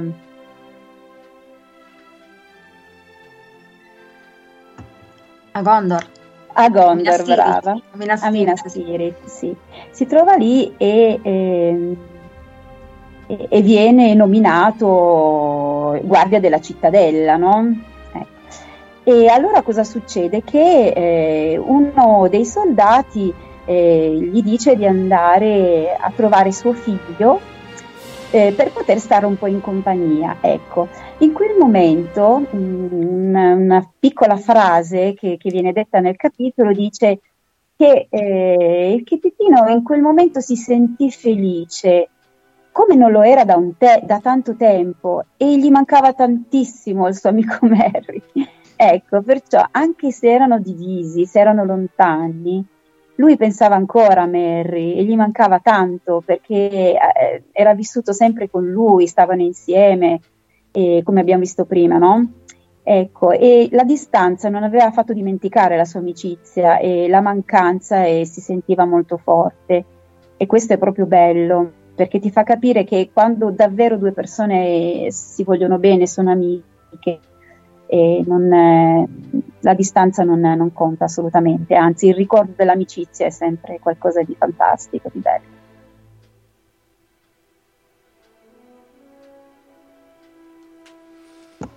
Sì, sì, poi l'importanza eh, di questo capitolo, così come altri capitoli che, come diceva Matteo, si distendono no, a livello narrativo, ecco, non sono eh, ricchi di avventure o di scene concitate, no? L'importanza a livello narrativo è proprio dare un giusto ritmo alla narrazione. Più avanti poi avremo molti incontri, un capitolo che abbiamo già affrontato nel corso di inglese perché siamo un po' più avanti con i capitoli, lì è anche quello molto narrativo, molto descrittivo, si introducono altri personaggi a gran burrone man mano, quindi ecco, questo è molto importante perché se un romanzo come questo fosse azione, azione, azione, una scena dietro l'altra, eh, no, ecco, non, non rispecchierebbe quella che deve essere la sua natura, no? E poi ehm, anche eh, appunto, oltre a dare le giuste pause, serve anche a delineare psicologicamente i personaggi, altrimenti avremmo soltanto dei tizi che agiscono, che ci servono perché ci servono dei personaggi che facciano cose, però poi non abbiamo nessuna introspezione psicologica, nessun profilo, niente. E, e, e proprio qui sta il senso di quello che fanno, cioè loro stanno salvando la terra di mezzo. Ok, per salvare che cosa? I rapporti, le persone, cioè, eh, altrimenti no, non ha neanche senso quello che fanno. Quindi non è un romanzo o un film d'azione semplicemente che wow, è bellissimo, ci sono scene fighe di battaglia, bellissime il Medioevo, gli elfi, gli orchi, eccetera. No, è, è qualcosa di molto più profondo, è qualcosa che ci lascia tantissimo perché se noi adesso stiamo qua a parlarne e anche per questo, per il senso dato a certe cose, non so se siete d'accordo con me, io ecco faccio questi pensieri all'istante, li dico simultaneamente, ecco vado eh, come un fiume perché è quello che, che mi suggerisce un tipo di lettura come questa, come quella di Tolkien e non soltanto autori del genere, insomma, che ne pensate? Oh, tra l'altro sono d'accordissimo perché eh, mh, qui eh, abbiamo parlato As humans, we're naturally driven by the search for better. But when it comes to hiring, the best way to search for a candidate isn't to search at all. Don't search, match with Indeed. When I was looking to hire someone, it was so slow and overwhelming.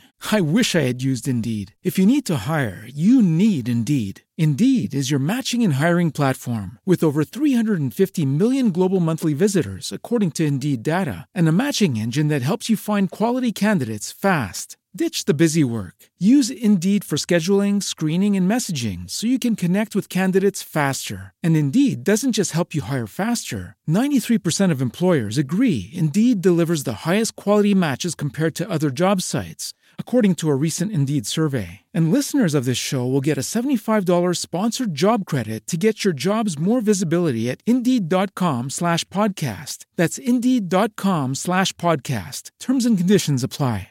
It is Ryan here, and I have a question for you. What do you do when you win? Like, are you a fist pumper? A woohooer, a hand clapper, a high fiver. I kind of like the high five, but if you want to hone in on those winning moves, check out Chumba Casino. At ChumbaCasino.com, choose from hundreds of social casino style games for your chance to redeem serious cash prizes. There are new game releases weekly, plus free daily bonuses. So don't wait. Start having the most fun ever at ChumbaCasino.com. No purchase necessary. VGW Group. Void were prohibited by law. See terms and conditions. 18 plus. Gli Hobbit eh, per ciò che viene scritto e raccontato nel capitolo, ma eh, l'amicizia, la fiducia verso gli altri che sia eh, a, a, oltre la barriera della razza fantasy di Tolkien, come ad esempio eh, nel libro abbiamo la lunghissima e splendida amicizia tra Legolas e Gimli, tanto per eh, dirne una, ma anche fra altri personaggi, eh, è uno dei motori fondanti che differenzia eh, i protagonisti e l'intera fazione dei buoni, se così vogliamo dire, di Tolkien da eh, il male oscuro che non accetta neanche una eh, unione, una collaborazione. Sauron assoggetta chiunque, non ha alleati di fatto Sauron, ha, solo, ha solamente dei dominati dalla sua forza e questo accade anche con gli altri. Saruman che eh, tradisce per diventare una sorta di vice Sauron, in realtà vorrebbe fare le scarpe a Sauron e è reso abbastanza chiaro più avanti nel corso del Signore degli Anelli che non c'è neanche una forma di rispetto, amicizia, collegamento oppure ehm, obiettivi simili che permettono a due personaggi negativi come Saruman e Sauron di unirsi e continuare a farlo. Eh, Saruman stava aspettando il suo momento perché non, non gliene sarebbe importato nulla di Sauron alla fin fine, avrebbe atteso eh, il momento in cui avrebbe potuto detronizzarlo. E questo capita con quasi ogni figura negativa eh, di Tolkien e di Arda della Terra di Mezzo, mentre l'unione tra le persone, l'unione tra le diverse razze, tra le, i diversi regni, i potentati, ma soprattutto la comprensione reciproca e la fiducia che eh, si ha tra persone che seguono una quest, una missione, ma lo fanno con totale abnegazione, è tipico di quello che Tolkien ha sempre scritto. Eh, nell'altra opera, nel Silmarillion, eh, tanto per tracciare una differenza, eh, gran parte dei problemi avvengono quando eh, gli elfi non riescono a mettersi d'accordo, non riescono a fidarsi gli uni degli altri, o anche le, le, non solo gli elfi tra di loro, ma anche le altre razze. E questo apre una ferita, un ventre molle nella loro unione che Morgoth sfrutta e, e u- utilizza per distruggerli. Nel Signore degli Anelli c'è un'unione di razze e di amici anche fra sconosciuti che seguendo insieme anche in eh, luoghi diversi la, lo stesso obiettivo, eh, seguendo anche eh, metaforicamente, psicologicamente lo stesso obiettivo, si uniscono, si comprendono e creano un legame indissolubile che i cattivi in eh, Tolkien non riescono a comprendere e non riescono a, a combattere decentemente. Anche quando si tenta di seminare zizzania, loro resistono con eh, il, il, palantiro, con la, eh, anche ad esempio la presenza della bocca di Sauron, non basta non basta, sono tentativi molto flebili in realtà, perché quello che i personaggi vivono in mille passapagine di avventure eh, crea, creano un legame che eh, è la forza principale attraverso cui la Terra di Mezzo sopravvive e sopravviverà. Sì, sì, è proprio oh, questo è il senso del bene che vince sul male, proprio qua, no? Eh, è vero, è vero, ci stavo pensando qualche istante fa eh, la differenza tra il Silmarillion e il Signore degli Anelli è proprio questo, cioè c'è una crescita in questo senso. Nel Silmarillion eh, c'è un po' di discordia qua e là, insomma, è vero, non si mettono tutti d'accordo, poi gli elfi sono un po' teste calde, diciamo così. Meno male che c'è Felagund, dico sempre lui, santo Felagund, lui è, è calmo, Nostro cioè, caro amato è il Felagund. pacere, lui là in mezzo, poveretto. Quindi eh, so- sono un po' particolari, un po' fumantini, quindi ecco, è proprio quello che eh, ha portato a determinati eventi. Certo lì eh, il male da sconfiggere era, era Morgoth stesso, quindi diciamo che insomma non era proprio cosa facile. Quindi è chiaro che per sconfiggere Morgoth serviva l'aiuto dei Valar, va benissimo, alla fin fine.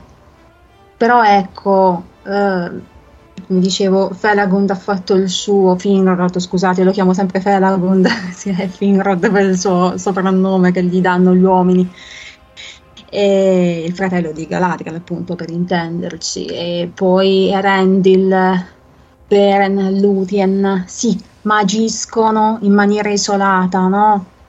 Eh, ci sono, vabbè, altri li avrò dimenticati in questo momento, non sono gli unici però ecco, l'unione che mette in crisi il male che sta nel Signore degli Anelli, ecco, non c'è ancora quindi diciamo che è un'evoluzione, ecco, non soltanto dei personaggi, ma proprio del mondo, proprio del, mm, vabbè, non posso dire umanità, nel senso, perché, però per dire l'umanità stessa, ecco, anche se di umanità non si può parlare perché ci sono tante razze, è chiaro.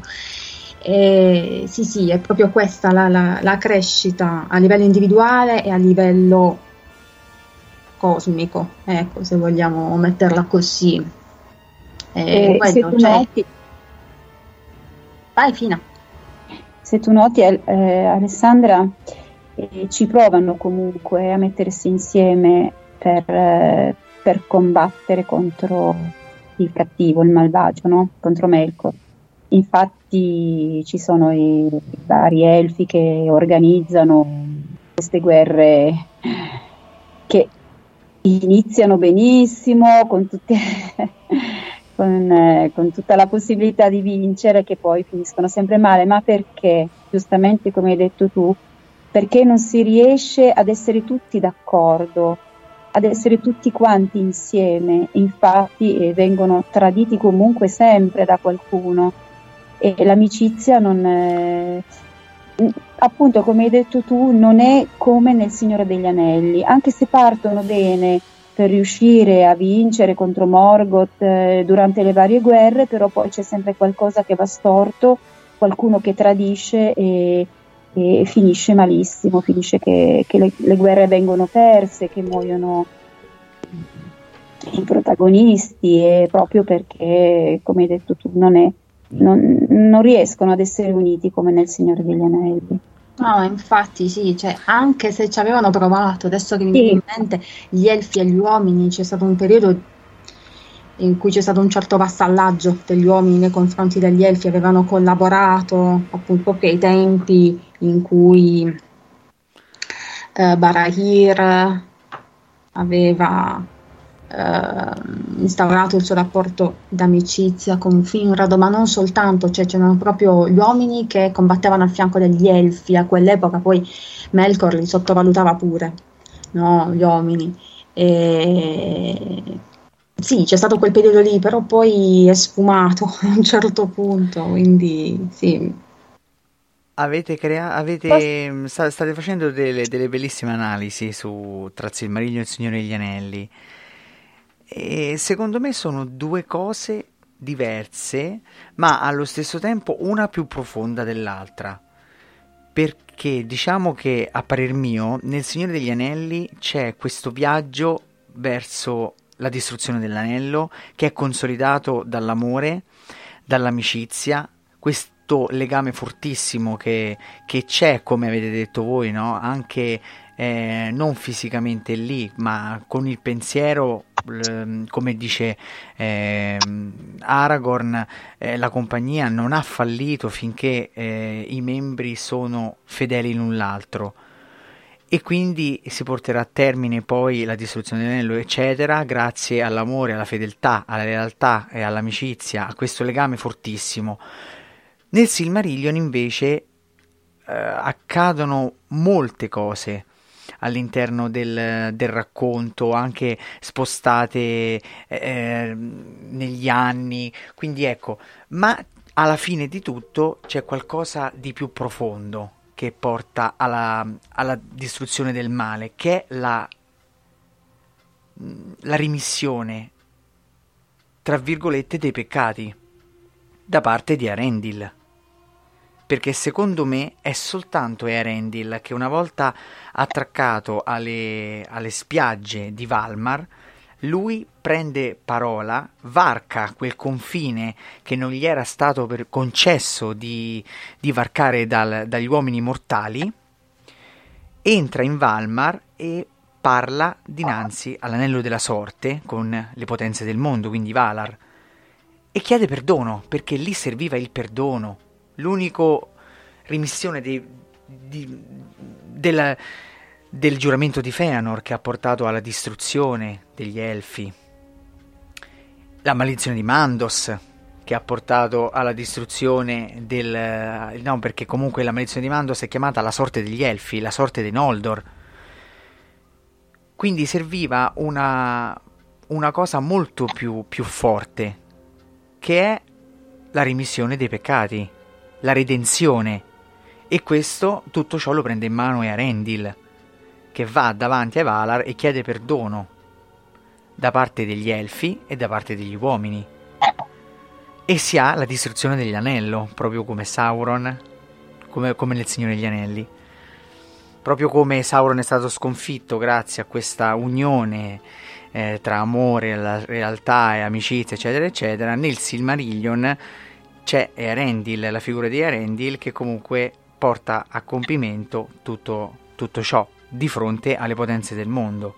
E si scioglie tutta la maledizione di Mandos, si scioglie il giuramento di Fëanor e, e tutto quanto comunque si dice che poi dopo Morgoth eh, nella, nella, profezia di Mandos che tutti conosciamo poi saranno gli uomini, gli elfi e i Valar che canteranno poi una seconda musica per eh, eh realizzare, creare Arda Guarita senza Morgoth sì, scusa Giorgio, Eh, prego. No, volevo dire che prima avete detto, qualcuno ha detto che nel Silmarillion non ci sono amicizie profonde, quando in realtà ci sono, un- sicuramente una c'è, che è quella tra Beleg e Turin, che Sì, sono per di più cioè possiamo dire che diverse. viene ucciso per inganno, cioè non per inganno, viene ucciso eh, Vabbè, tra- comunque lui, lui si mette, passa anni, mi pare eh, un anno tipo, a cercare Turin perché gli voleva bene, era suo amico e voleva stargli vicino. Sinceramente Quindi- una, un'amicizia grande io la vedo tra Felagund e Barahir. E, ecco, che poi dopo comunque tutto quanto lì eh, Sì, si, si solve in, Gli aveva, gli aveva salvato la vita in Sì. battaglia Barahir, a Finrod. Quindi Beh, certo, poi comunque nel Silmarillion ci sono delle splendide individualità che hanno rapporti bellissimi, perché quella è comunque la, la, la- la natura delle creature di Tolkien che tendono al bene.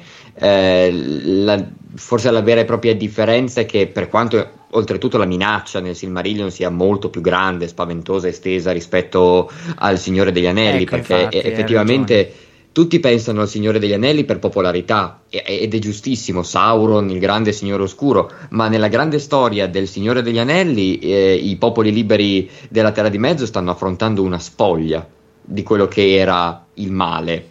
Infatti volevo, volevo dirlo Matteo, cioè noi stiamo calcolando il Signore degli Anelli come un male che è fermo lì a, Mor- a- a Mordor e ha solamente delle legioni, ha, ha sì, ha i nove, eh, ha comunque sia dei servi che seminano terrore eccetera, però nel Silmarillion abbiamo a che fare con le potenze del mondo che sono lì in mezzo agli elfi, cioè per distruggere Morgoth e non basta un esercito, eh, sono state combattute molte guerre durante la storia di Arda e chiamate guerre delle potenze, la guerra del... Mm, tutte queste guerre poi hanno portato a uno sconvolgimento totale della faccia del mondo, perché era, era guerra che, erano delle guerre che venivano combattute tra potenze.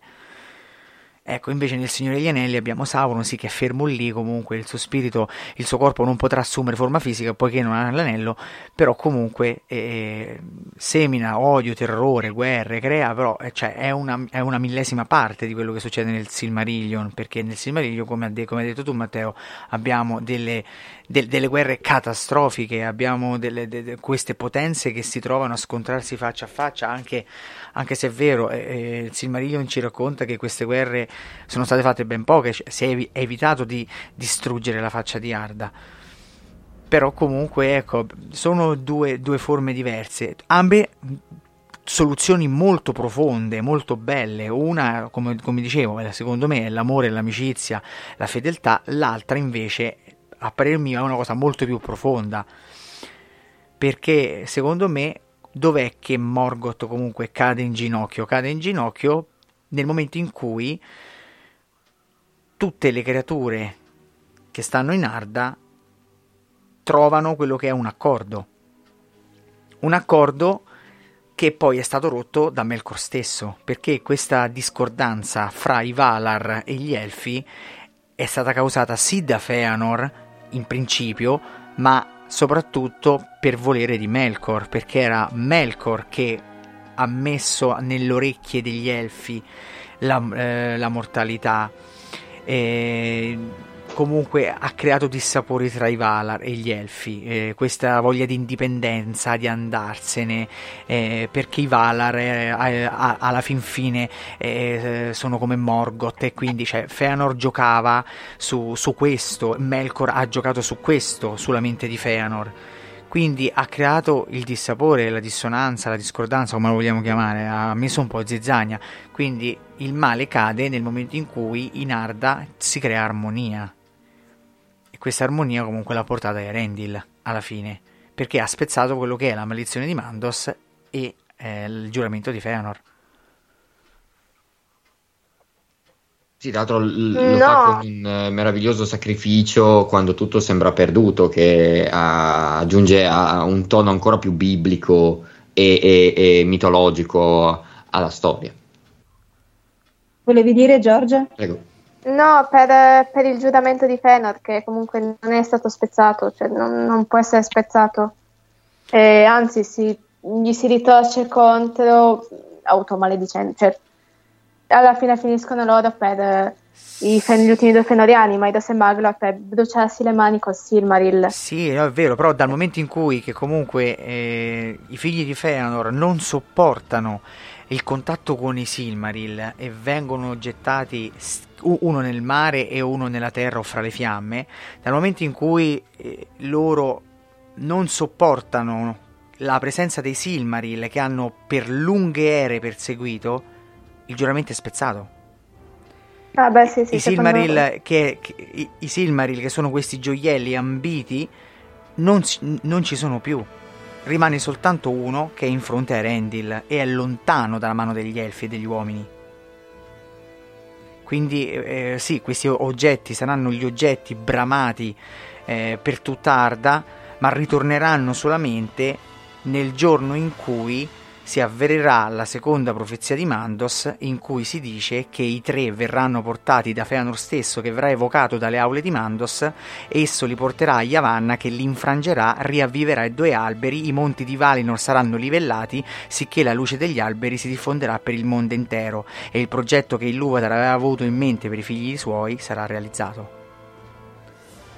Questo dice eh, praticamente tutto ciò però dal momento in cui i figli di Feanor poi si, dis, si eh, disfanno eh, di quei gioielli che hanno causato tanta morte, perché eh, cioè sembra è un po' assurda ragazzi questa cosa perché eh, questi gioielli che hanno tanto perseguito eh, spada tratta Feanor giura eh, invoca su di loro il buio eterno invoca il nome di Manwë invoca, invoca il nome di Luvatar e invoca su di lui il buio eterno se questo eh, giuramento non venisse mantenuto e poi alla fine i suoi due figli che hanno giurato non sopportano questo, questo contatto con i Silmari e li gettano è come se loro fossero, eh, non so come, come, spiegarvi, se loro fossero eh, tormentati dalla presenza di questi gioielli.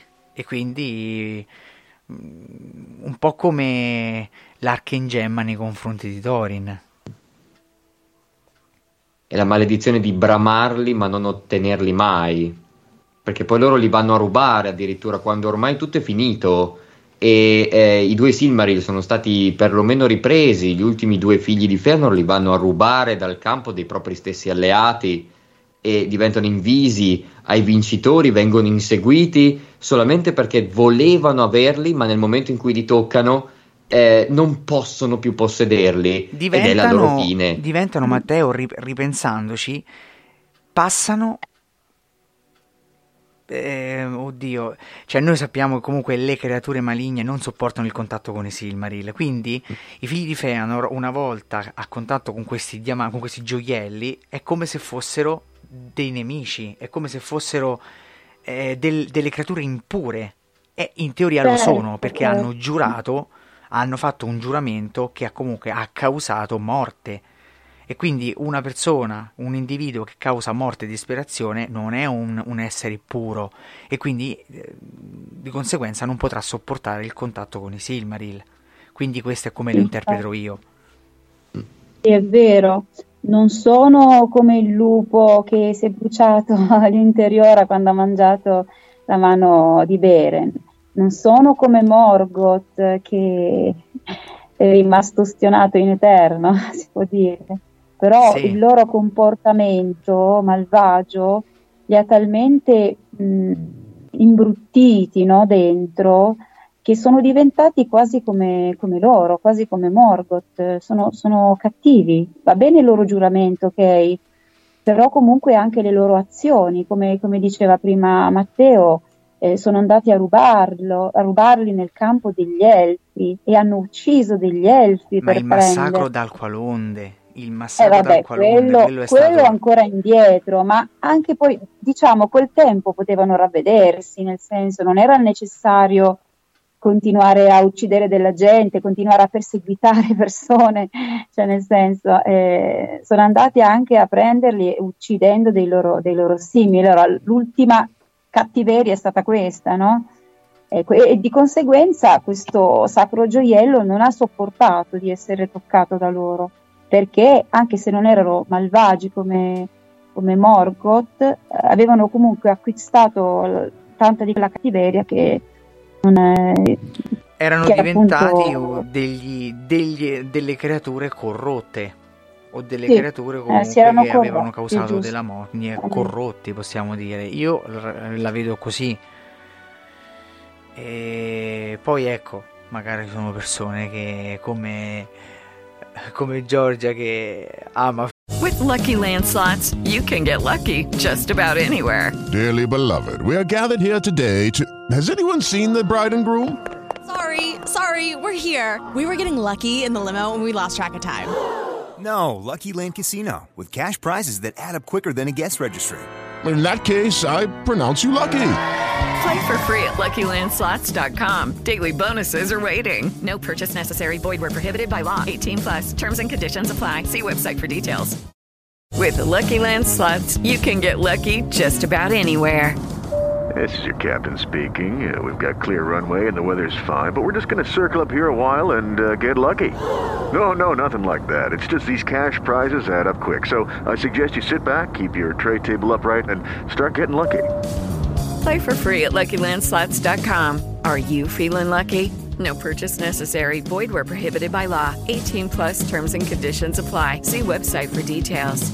Feanor quindi eh, No, eh, Maglorino nel mio cuore. Maglor, Maglor è troppo. Poi Fëanor sta sotto casa, no.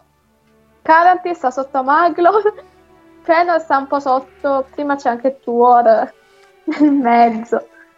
C'è Glor. Vabbè, però Tuor è un buono. Sì, sì, eh. Perciò tu non ami solo i malvagi. No, no. Ecco, comunque, tornando, tornando all'amicizia, no? Che abbiamo visto in, in questo capitolo, abbiamo fatto tutto questo bel giro e ci siamo raccontati le cose che, che ci piacciono, sia del Silmarillion che, che anche del, del Signore degli Anelli. E comunque stavate dicendo una cosa interessante prima, no? Parlando anche e, e mi è venuta in mente appunto l'amicizia che c'era tra, tra Turin, no? Turin e. Beleg. Beleg, ecco sì, mi sfuggiva il nome. È, stato, è stata bella la loro amicizia, come dicevi tu, eh, Beleg ha cercato per molto tempo Turin, no? Qualcuno vuole parlare Sì, di questo non- argomento? Non aveva bisogno di, di cercarlo, cioè, però cioè, non per esigenze di- che doveva eh, recargli notizie, niente, però semplicemente amicizia, voleva, voleva stare con lui. Solo che poi è finita in tragedia. Eh, Ecco. e niente. Eh, purtroppo sì. Finita in Eh, tragedia ok. e sarà L'ho proprio... finalmente trovato, ma lui mi uccide e niente. Purtroppo la causa, la causa di questo omicidio poi sarà la causa di un suicidio, perché è diciamo un, un tormento che lo perseguiterà poi per tutta la sua esistenza, fino al momento in cui non si getterà sopra la spada che ha ucciso il suo amico.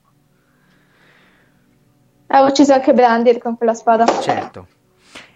E, e quindi un po' voluta anche dalla maledizione di Glaurung questo gesto, perché un po' subito dopo ucciso Glaurung la mente eh, viene, eh, viene un po' corrotta da quello che è no? le, le- le parole del, del drago, eh, però comunque è anche la maledizione che poi sarà sui figli di Urin.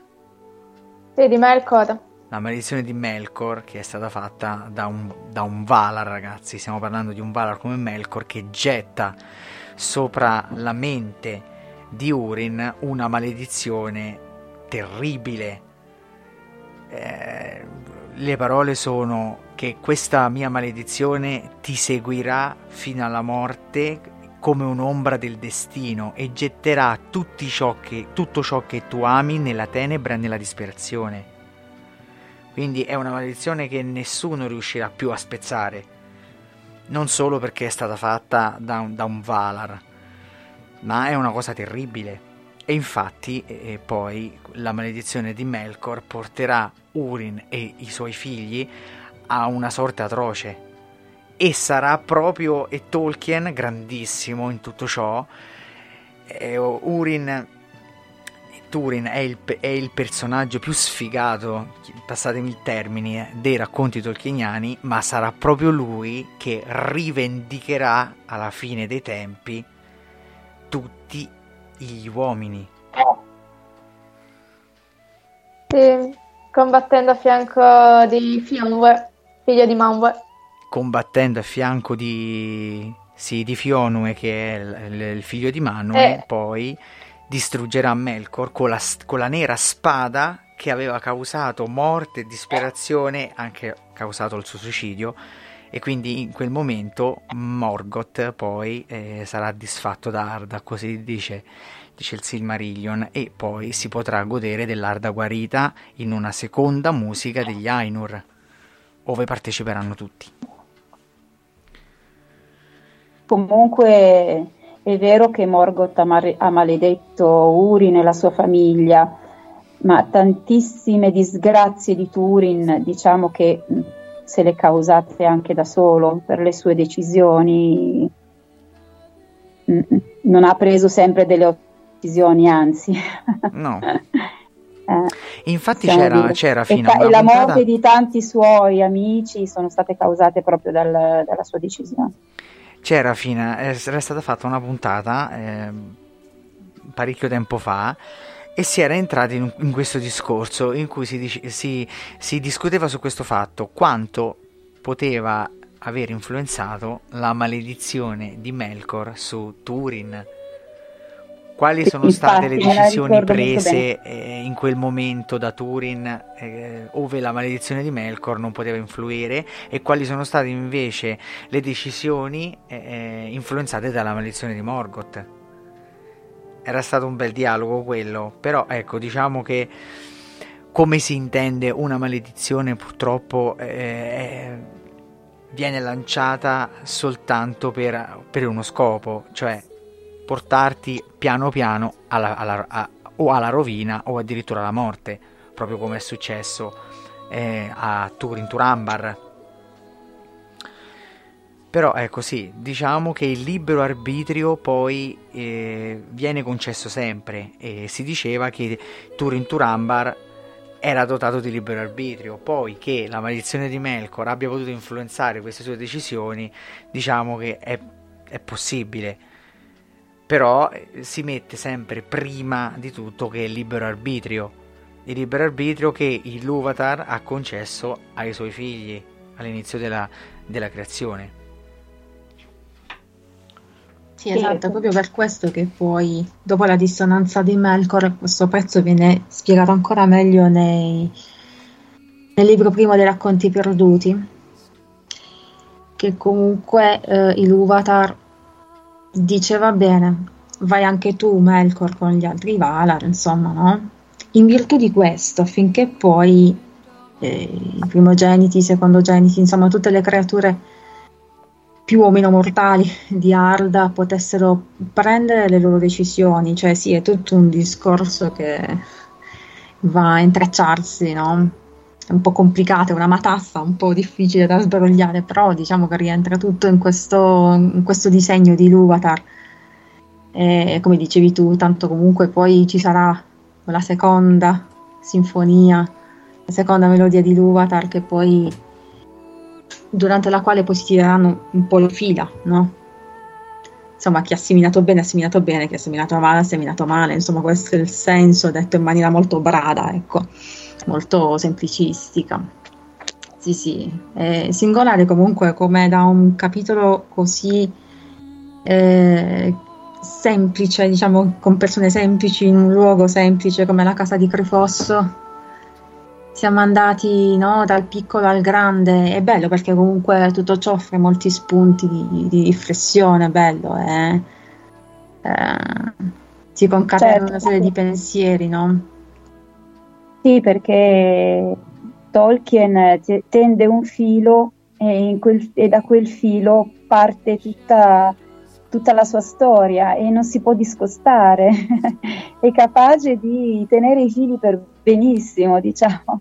Non ci sono dei buchi di trama, ecco, chiaramente. E quello che è un capitolo semplice, come hai detto tu, poi ci fa, ci aiuta a fare delle riflessioni e molto significative. Sì, così. Perché poi credo che sia la pura onestà di Tolkien eh, nel eh, non celare o complicare in realtà le cose. Eh, per molti lettori, eh, Il Signore degli Anelli è un libro estremamente complicato. Ed è- io non mi ci sono mai trovato, onestamente, perché trovo una grande onestà intellettuale in quello che Tolkien scrive e non ha particolari secondi fini, non ti vuole ingannare con la sua narrazione intortandoti con le sue parole, è tutto piuttosto chiaro, è un capitolo piuttosto breve che magari uno durante una lettura passa con semplicità, con superficialità, perché può pensare, ah ok, è il capitolo di transizione dove Frodo si sistema a Crifosso e comincia l'avventura, poi gira pagina, il capitolo dopo si chiama La vecchia foresta e pensa, ah è qui che accadono le cose, e allora si dimentica di una congiura smascherata, è normalissimo in una prima lettura, ma la- c'è qualcosa di estremamente prezioso in, in questo, che è proprio nella scelta tutto quello che avviene qua, se vogliamo proprio riassumerlo eh, eh, al minimo possibile, è un gesto di profonda amicizia che è una scelta responsabile di un gruppo di persone.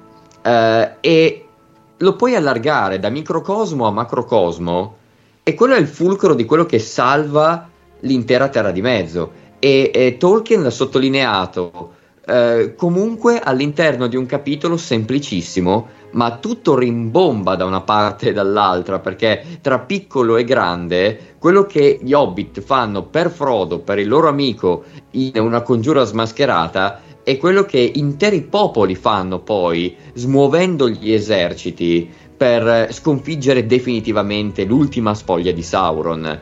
Il significato è già presente anche qua, ed ecco perché giustamente Tolkien non lascia spesso e volentieri capitoli inutili all'interno del libro. C'è chi dice Il Signore degli Anelli è estremamente lungo, c'è, c'è un motivo per quello, perché ogni singolo capitolo e ogni singola scena, eh, anche, alle volte anche ripetendo, alle volte anche sottolineando una seconda volta il significato, è quello che Tolkien voleva raccontare. C'è anche in un capitolo piccolo come questo qui.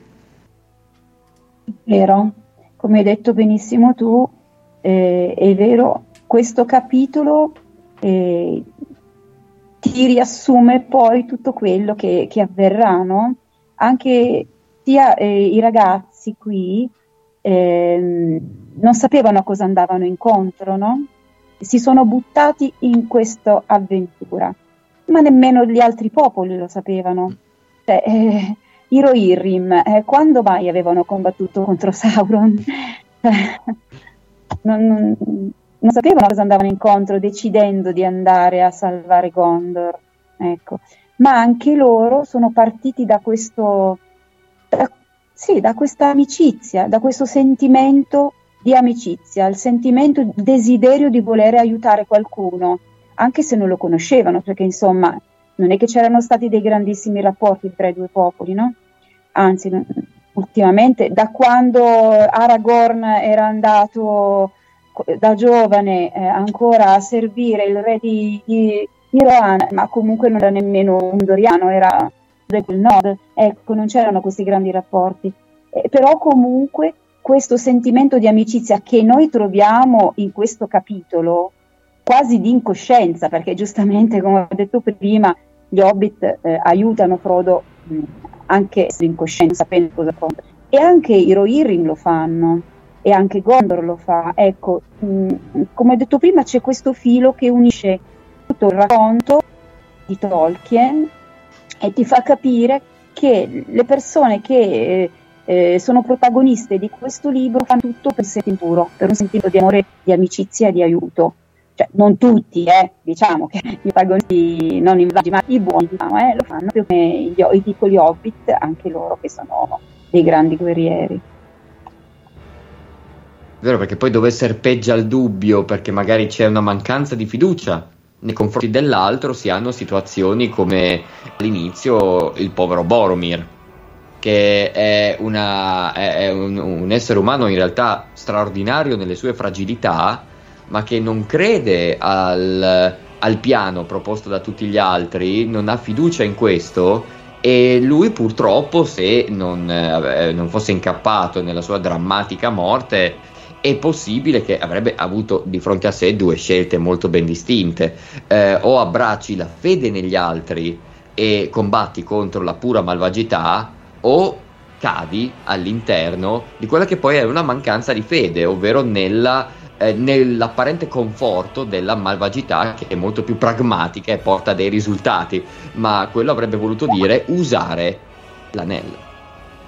Ecco, adesso eh, purtroppo in questo momento dobbiamo salutare i nostri amici più lì, purtroppo devono lasciarci perché è già mezzanotte e sono piccoli. Ok, allora salutiamo la nostra cara Giorgia. Giorgia. Buonanotte Nicola, grazie. Ciao a tutti, buonanotte. Buonanotte, ciao. E anche il nostro Ciao, amico. Grazie, grazie mille e buonanotte a tutti stato Ciao cari, mi raccomando, eh, sei stato bravissimo questa sera, hai letto molto bene. Grazie mille. E ti aspettiamo ancora comunque. Eh. Certo, grazie. Ricorda. Ciao, buonanotte. buonanotte. Ecco. Ok. Bene. Allora, stavamo dicendo, abbiamo dovuto salutare i nostri amici, per- però possiamo continuare la nostra conversazione. Certamente. Eh, sì, sì, sì, eh, eh, chiudendo il discorso, però è la mancanza di, di fede che è palpabile in alcuni personaggi, ehm, che porta alla tentazione e di conseguenza al, al male che continua a crescere, a trovare eh, dei fedeli da sfruttare e utilizzare. Il dubbio eh, a me è sempre rimasto fortemente impresso eh, in Boromir perché è l'unico a proporre di utilizzare l'anello eh, perché secondo lui è un'ottima soluzione e anche quando gli viene posto di fronte la possibilità che eh, tutti i popoli possano unirsi per distruggerlo, lui ancora non è convinto e è alla fin fine, con, nonostante lui sia un'ottima persona, una buonissima persona in realtà, è, è, è, rischia di cadere nella tentazione del malvagio perché a differenza di certi altri non ha la necessaria quantità di fiducia che non è fiducia in ehm, qualcosa di astratto o, o, o, altro, in realtà è la fiducia nel saper di poter eh, unirsi e risolvere una situazione grazie a un'unione di intenti, come fu per la guerra dell'ultima alleanza tra elfi e uomini, l'ultima volta che eh, eh, due enormi razze decisero di unirsi e scendere in battaglia, eh, concorsero in ottimi risultati. Poi purtroppo ci fu una mancanza di, di, fiducia arrivati all'ultimissimo step, all'ultimissimo istante, però lì Isildur è colpa tua. Mm.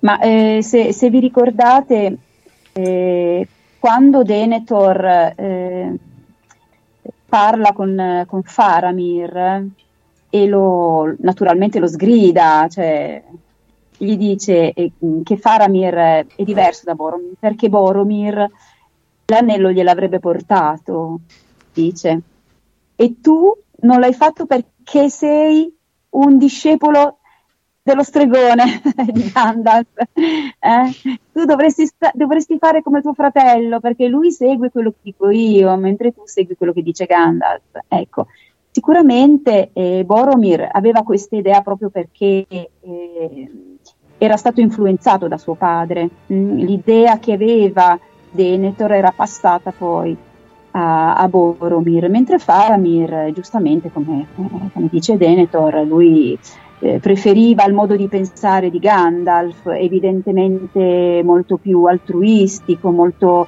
più riflessivo e, ed era proprio questa la diversità. Però comunque io meno quello che penso.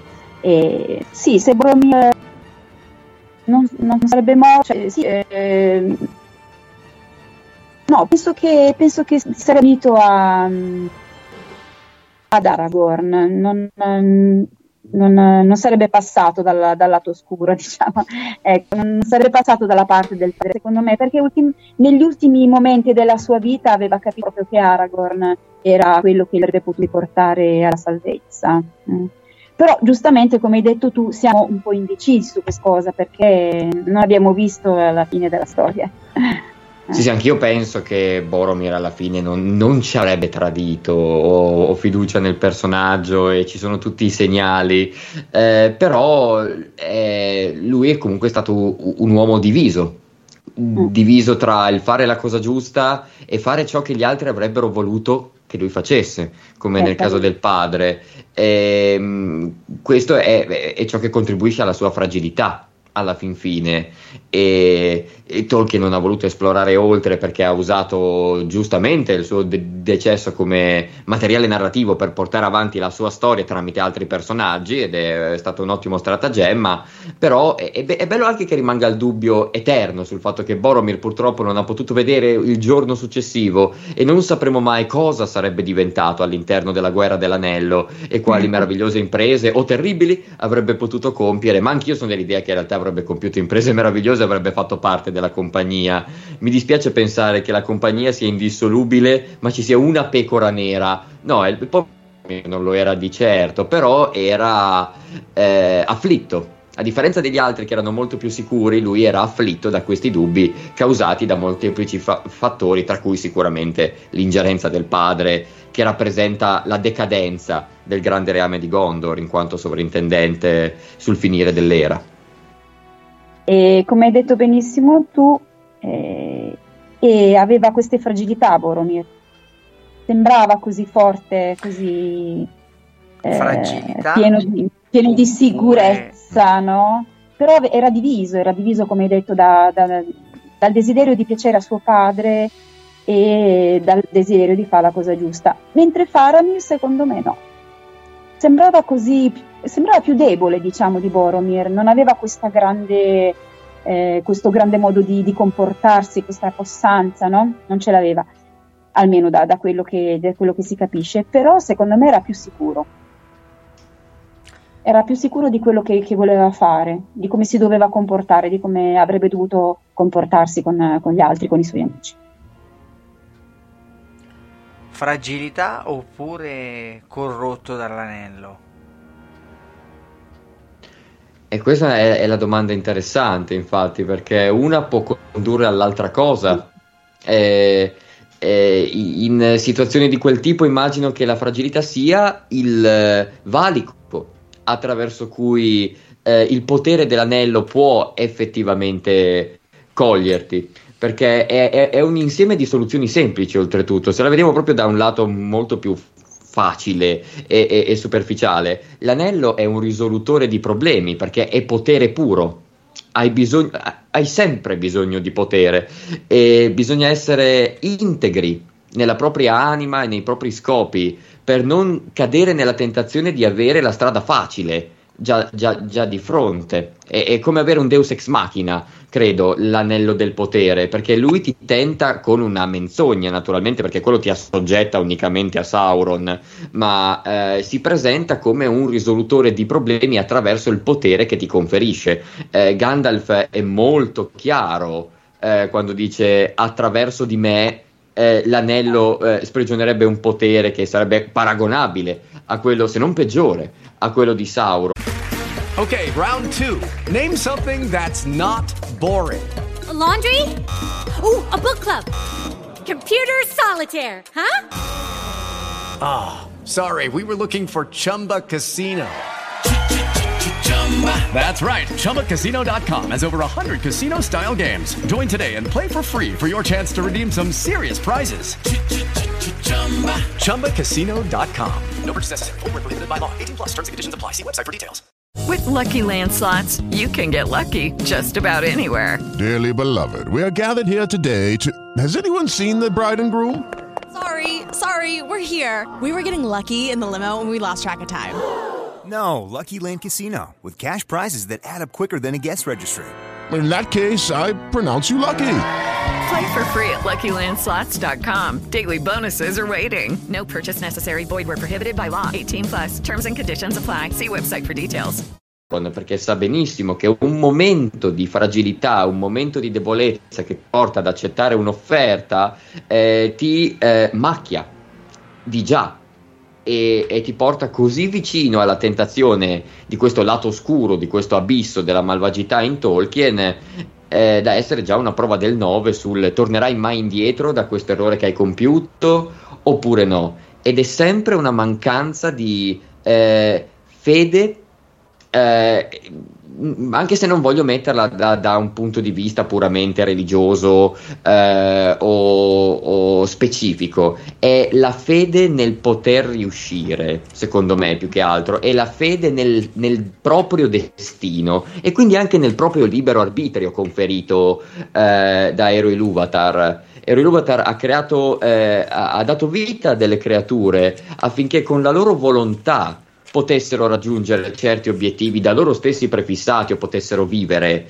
E se tu mh, manchi di utilizzare il tuo libero arbitrio e la tua volontà e usi questi mezzi facili, diventi schiavo del lato oscuro, della malvagità, che approfitta della mancanza di qualcosa. Eh, Tolkien col discorso eh, bon- bene e male ha reso molto chiaro che il male è nato dal bene ma per mancanza del bene. Quindi quando tu non hai abbastanza bene all'interno di te, non, non, hai questa forza motrice, è lì che nasce in te il male o comunque semplicemente la tentazione del male che tu devi ribattere, devi affrontare in modo da eh, non cadervi all'interno. Sicuramente il male entra quando c'è un, una fragilità. Questo sicuramente sono, sono mm, convinto anch'io. Diciamo che nella mente di Denethor, eh, cioè noi ci dimentichiamo che Denethor comunque guardava già nel Palantir prima, anche prima della partenza di Boromir da, da, da Minas Tirith per giungere al Gran Burrone e assistere al, al concilio di Elrond. E, però ecco, diciamo che Denethor era già cor- stato corrotto, quindi Sauron già era entrato nella mente di Denethor e di conseguenza un po' eh, il figlio Boromir che era un po' soggiogato alla, dalla volontà del padre no? perché comunque Denethor eh, avrebbe ceduto il trono eh, dei sovrintendenti a Boromir e era più fedele rispetto a Faramir Faramir veniva considerato come una persona di secondo livello rispetto a Boromir eh, perché? perché comunque aveva una lascia, passatemi questo ragionamento, una, una, volontà che una volontà, un cervello proprio che era differente eh, da quello di Denethor. Invece Boromir, essendo fe- più fedele al padre, lo consentiva in se- sempre in tutto, lo consentiva nei suoi desideri, nei suoi ordini e Faramir per ehm, compiacere il padre ehm, e per non fargli pesare così questo lutto, questa mancanza di Boromir, provò a fare quello che, che, che Boromir faceva, a consentì a, a liberare Geosgiliet. Ecco qua che comunque eh, cioè andrò, andò incontro a quello che fu una, una catastrofe.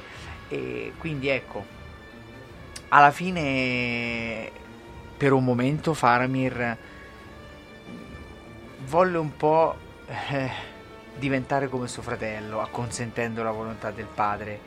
Però, ecco, quindi ritornando al discorso di prima, io se, secondo me eh, il male entra quando c'è un, una fragilità, quando che già comunque la mente eh, di quella persona è, è debole, già comunque il cuore degli uomini è stato sempre più manipolato da Sauron, perché più fragili.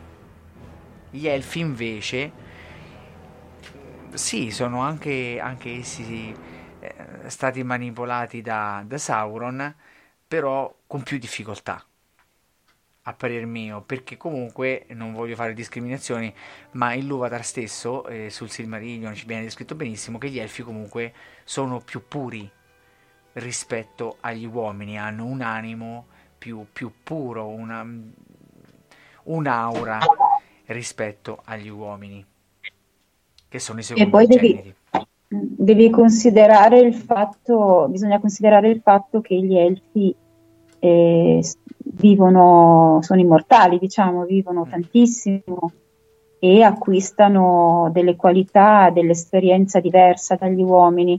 E anche per questo che eh, sono più forti e riescono, come hai detto tu, a, a, resistere di più degli uomini, a non essere più influenzabili, no?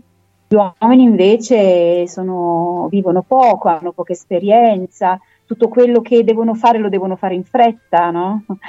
prima di morire, di conseguenza a volte prendono delle decisioni sbagliate proprio per questo motivo, perché non hanno tutto il tempo degli elfi per pensare, riflettere, fare le cose.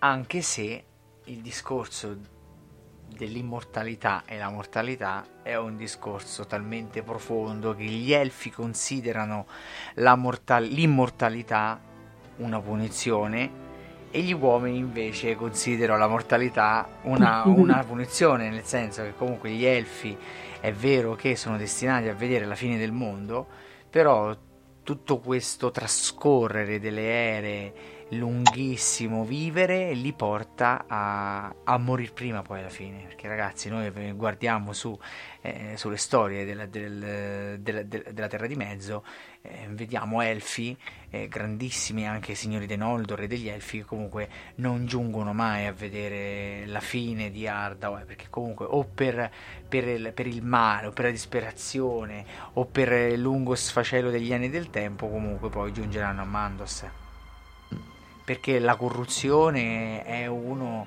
degli ostacoli, eh, l'influsso del male appunto, no? E su questo discorso dell'immortalità c'è, c'è un mondo da dire dietro. Eh, il fatto potremmo, di... farci una, eh, sì. potremmo farci una puntata. Potremmo farci una puntata, ecco. Eh, il, il famoso certo. dialogo di aiutami Ale, Finrod, Finred, ah, Andred Finred. Andre Sì. del Fin- Finrod. Sì. Un po' di defiance anch'io, però sì, quello. Sì, comunque, eh, se non sbaglio, a febbraio abbiamo fatto una puntata del genere, mi pare inglese. Sì, sì, sì, sì, leggiamo traducendo alcuni capitoli del Silmarillion, quindi invito anche chi ci segue a, a recuperare quella puntata, non mi ricordo il titolo, però credevo che fosse di febbraio. Eh, sì, però fino a potremmo tranquillamente riprendere il discorso perché eh, passa il tempo, cambiano le persone che partecipano alle puntate e si arricchisce il discorso perché no? Eh, sì, sicuramente si arricchiscono i punti di vista, certamente si può riprendere, perché no? Sicuramente. E comunque questo fatto della, della corruzione, no? stavo ascoltando, eppure questi nostri amici hobbit oh, non fanno una piega. Cioè, gli altri comunque hanno un po' di difficoltà, così eh. Vabbè, a parte Aragorn, perché è Aragorn, e mm, alcuni altri, però loro veramente non fanno una piega, appunto a parte Frodo, ma poverino lui anche. Anzi, Frodo in tutto ciò riesce pure a, a fare Eh, sto emergere per- sto per Smigol da, da dentro al- a, a Gollum, no? Ci riesce in tutto ciò, nonostante fosse portasse l'anello e quant'altro, è riuscito per un breve tempo a salvare Smigol, che poi non si è riuscito a salvare, ma vabbè, questo è, è un altro argomento ancora, ecco che apre e chiudo subito la parentesi, però ci è riuscito, cioè è impressionante, è impressionante, e, e Gandalf ci aveva visto lungo. Sì, hanno più forza loro, così piccoli, dei grandi uomini, no? Che vengono raccontati nel libro. Per quanto riguarda la corruzione degli Hobbit, può sembrare strano, ma c'è un gesto che viene, viene, viene fatto nella, nella- nella torre di Kirith Ungol quando che Frodo viene spogliato dalle, dalle armature. C'è un gesto in cui Sam tituba a dargli l'anello. Quindi quel gesto, no? Possiamo chiamarlo non so, un momento di non sa che Frodo gli dice dammi l'anello, dammi l'anello, dammi l'anello è mio, è il mio fardello, però Sam indietreggia. In quel momento possiamo anche dire che forse è l'unico hobbit che è stato avuto per brevi momenti questo senso di corruzione potrebbe essere stato Sam. D'altronde vengono entrambi portati a un limite eh, incredibile, subito sotto l'occhio di Sauron, a pochissime miglia dalla destinazione, quando il potere dell'anello è, è enorme, mh, continua a diventare sempre più pesante eh, sul corpo di Frodo, man mano che ci si avvicina alla fonte del potere, alle due metà che stanno per unirsi, se solo Sauron riuscisse a sapere esattamente dove andare a stanare l'anello in quel momento, la tentazione è immane.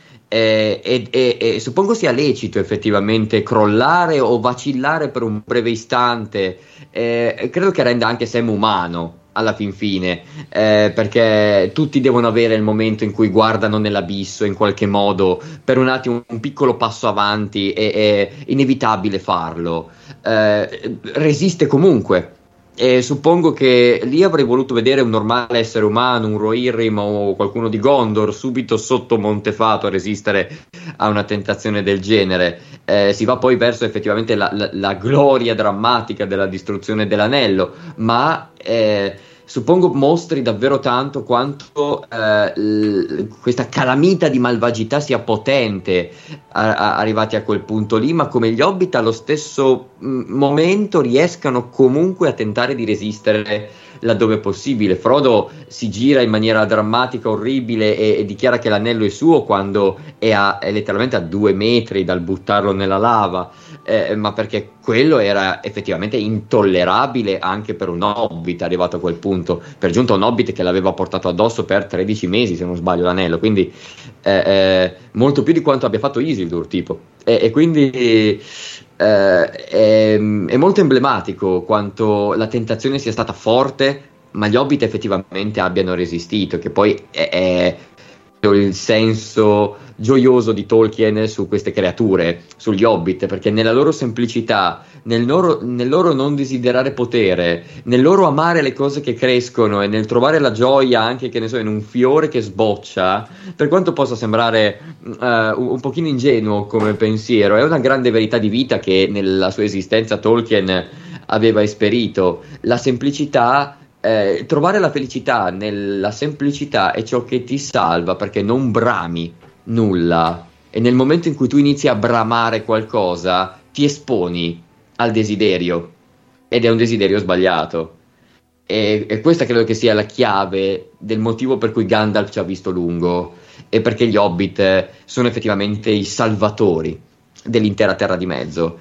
Perché il potere è comunque un'arma che, che consuma. Anche chi lo utilizza in maniera positiva. Anche gli elfi sono a rischio di venire eh, corrotti, ma gli hobbit non ci cascano mai in ogni esperienza che hanno, per quanto arrivino vicinissimi a scottarsi, a bruciarsi per questo potere, ma non lo concepiscono come lo concepiscono gli umani, gli elfi o le altre razze, il potere, non gli interessa in quel modo perché sono persone già soddisfatte, già perfette nella loro imperfezione, così come sono. Semplicemente credo che loro non bramano nulla, non bramano il potere, si accontentano di quello che è, no? La, eh, ciò che gli dà la natura, ciò che gli dà la vita.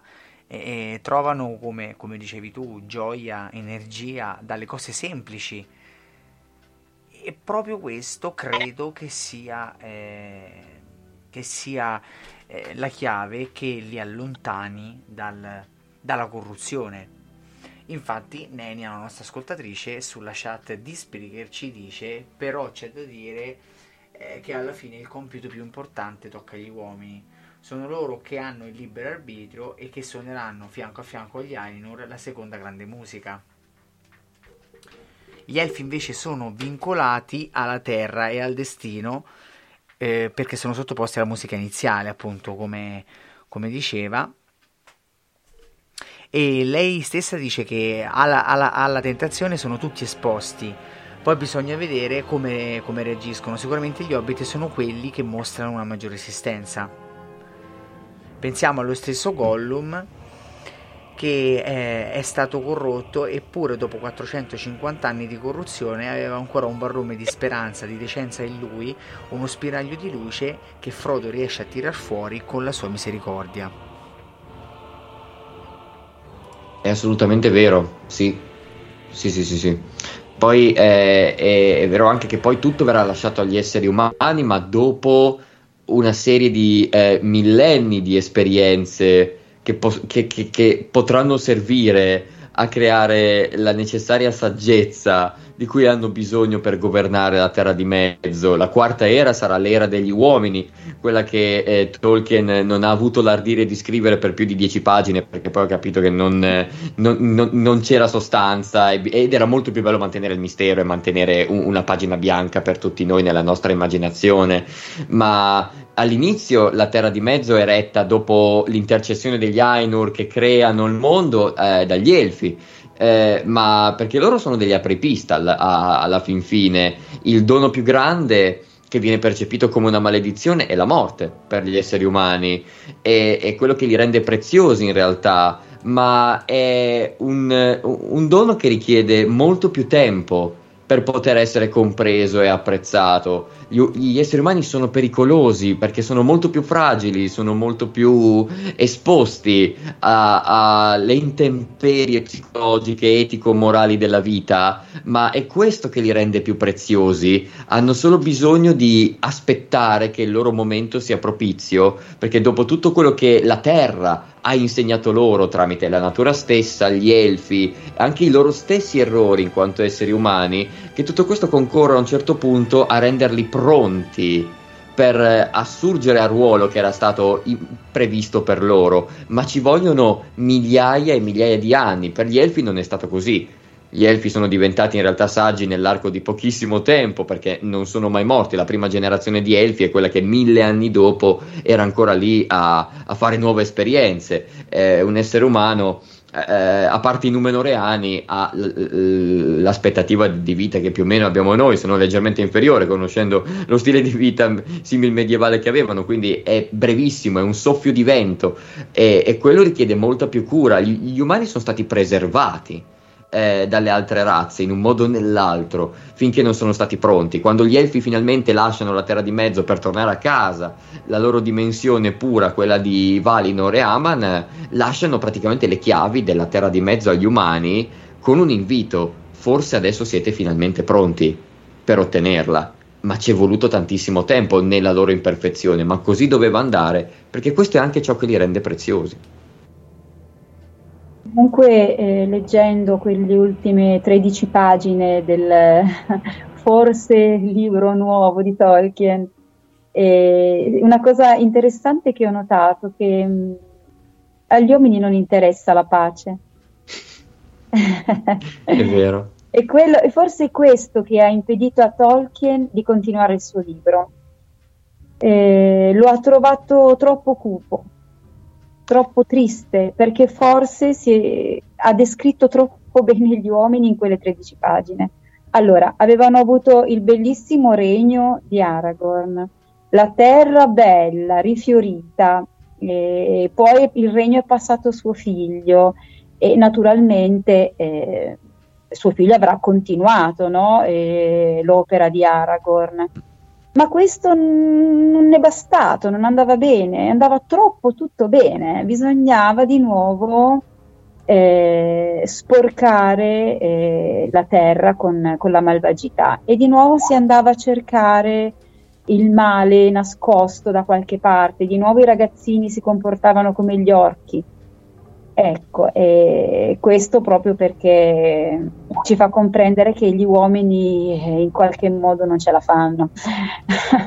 Anche per quanto si possano sforzare, poi arrivano sempre a, a, a desiderare il male. Beh, certo, ma mh, cioè, lo vediamo anche in tutti i racconti eh, di, di, Tolkien, specialmente nel Signore degli Anelli, le prime f- forme di vita che sono state corrotte, gli uomini, i nove anelli furono dati ai re degli uomini immortali, che la loro triste morte attende, quindi i re degli uomini eh, sono stati i primi a cadere servi di Sauron.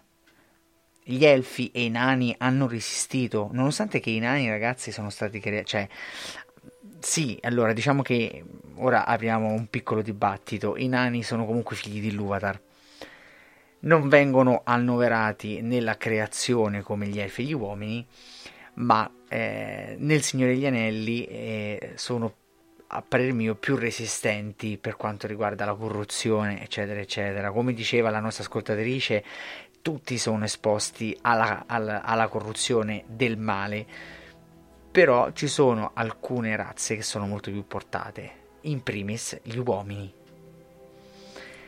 I nani invece, com- come forma di difesa, eh, viene eh, citato nel Signore degli Anelli, chiusero le porte delle loro miniere, poi alla fine caddero anche loro. Eh, vediamo il regno di, di Casadum che poco poco dopo verrà, verrà distrutto da, dai servi di Sauron. Però comunque gli uomini, come dicevi tu Fina, non ce l'avrebbero fatta.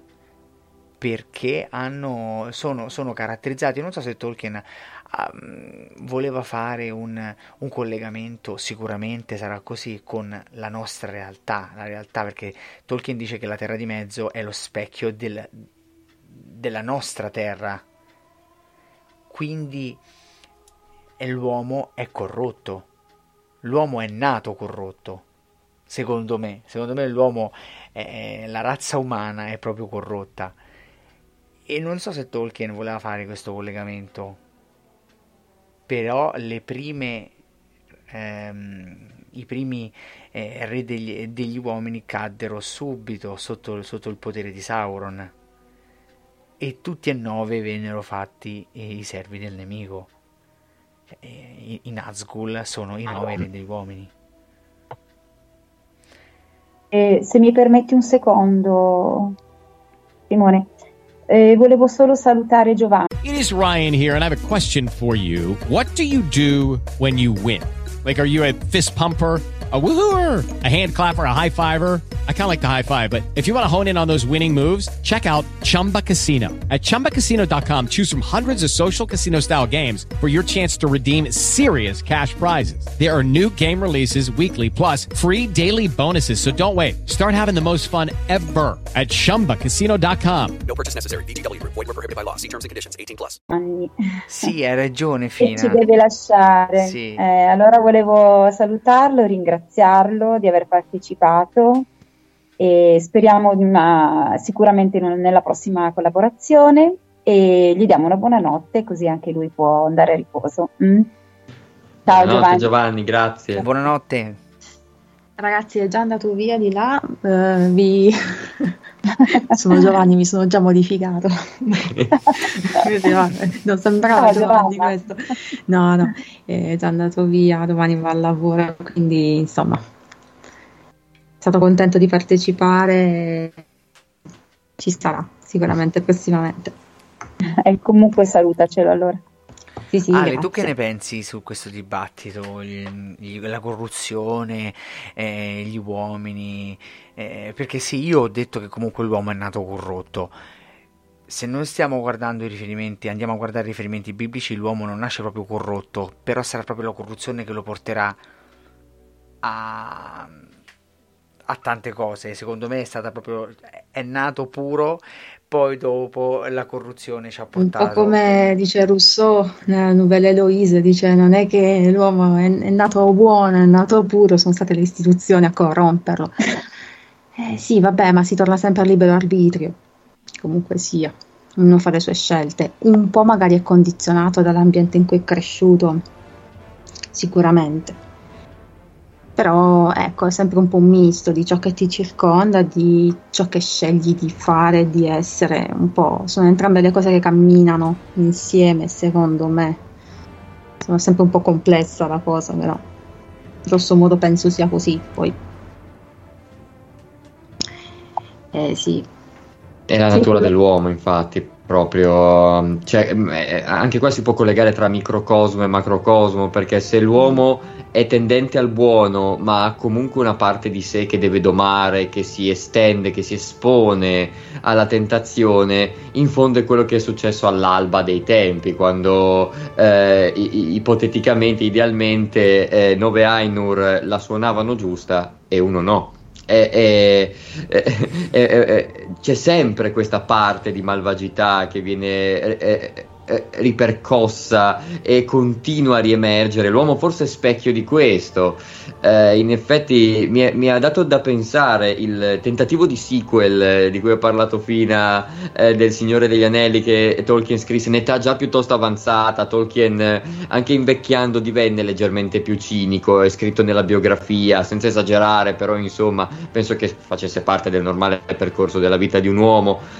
Fu deluso da quello che scrisse, disse che era cupo e che eh, non gli piaceva quello che era emerso in, in una scrittura libera, che non aveva programmato, perché Tolkien scriveva raramente programmando, eh, e, e, questo potrebbe anche aver smentito eh, quello che lui aveva tentato di rappresentare nel Signore degli Anelli, cioè che dopo tante vicissitudini anche gli umani avessero imparato a mettersi dalla parte giusta e a lottare per la bontà e tutto il resto. Poi passano dieci anni, Tolkien prova a scrivere un seguito e rigetta gli umani senza volere forse quasi, all'interno di un baratro di paranoia e di eh, tentazioni maligne, senza neanche che ci sia tra l'altro un villain, non c'è più un signore oscuro, eh, Sauron era l'ultimo, quindi gli umani lo stanno facendo da soli in questo momento, questo è quello che si percepisce dalle 13-14 pagine della nuova ombra. E è un pensiero terribile forse che penso abbia portato Tolkien a infilare in un cassetto quel tentativo e, e, non mostrarlo ad anima viva finché Christopher non è arrivato dopo, giustamente grazie a mostrarcelo, eh, perché è quasi un tornare indietro e rappresentare questo loop dell'essere umano.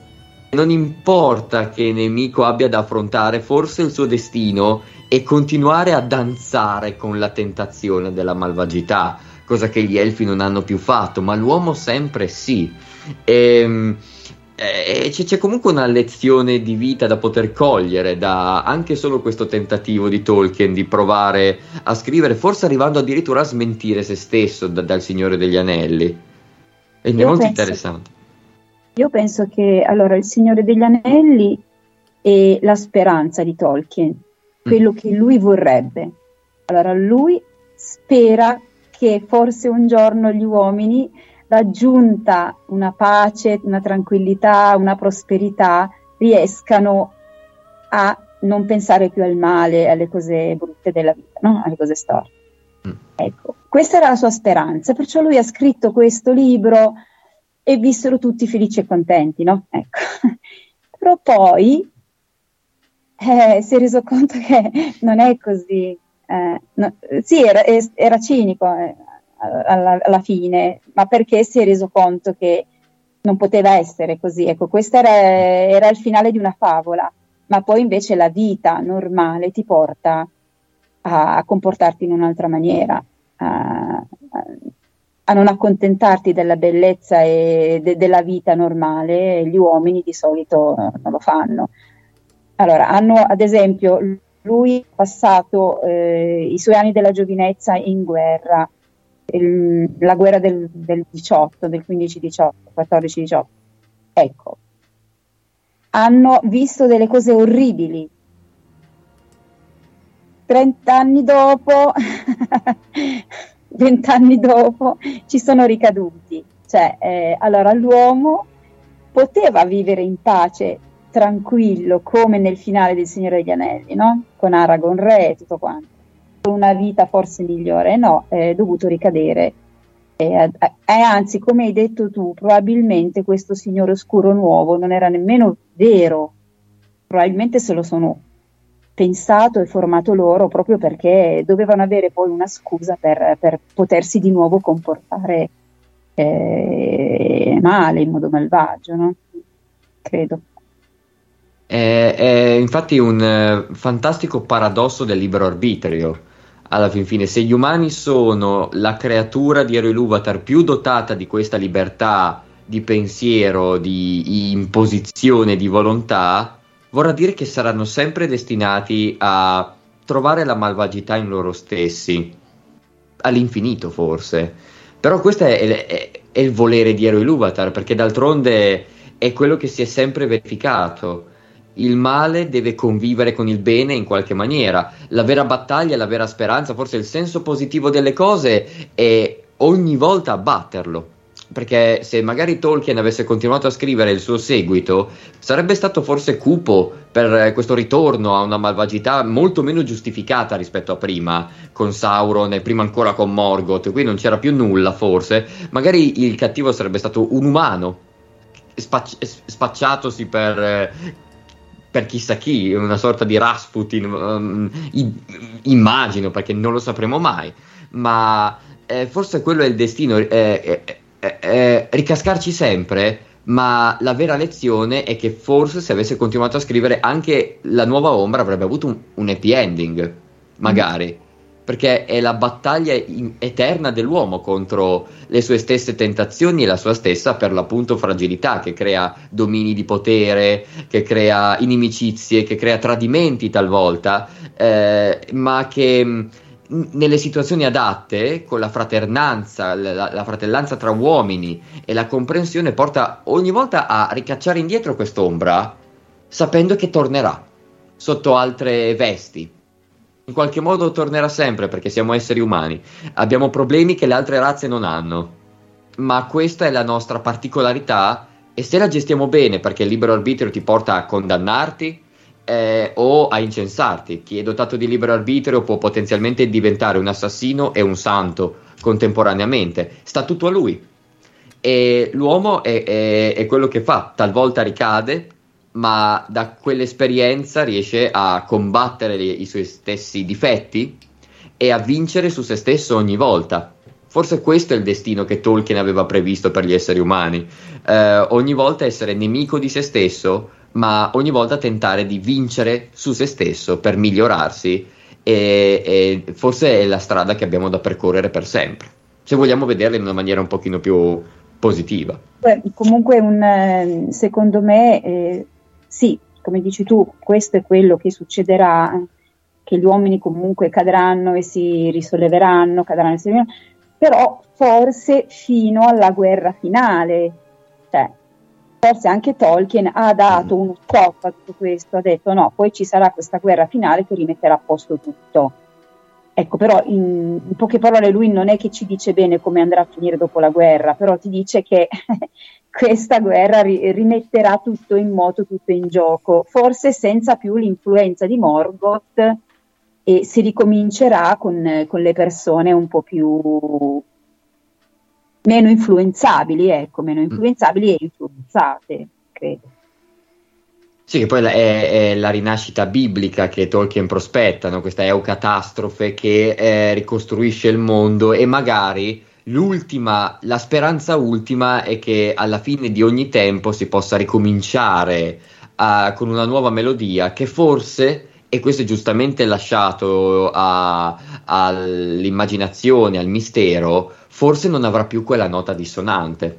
Certo. E- e- e anche quello è molto interessante perché porta effettivamente a una possibile benedizione, conoscendo poi anche la, eh, la religione e il rapporto spirituale di Tolkien che aveva con il concetto di Dio e col concetto di eh, peccato, di pentimento, di remissione dei, dei peccati. Eh, c'è comunque, fluisce naturalmente all'interno di ogni suo scritto e quella può essere eh, la grande ultima speranza.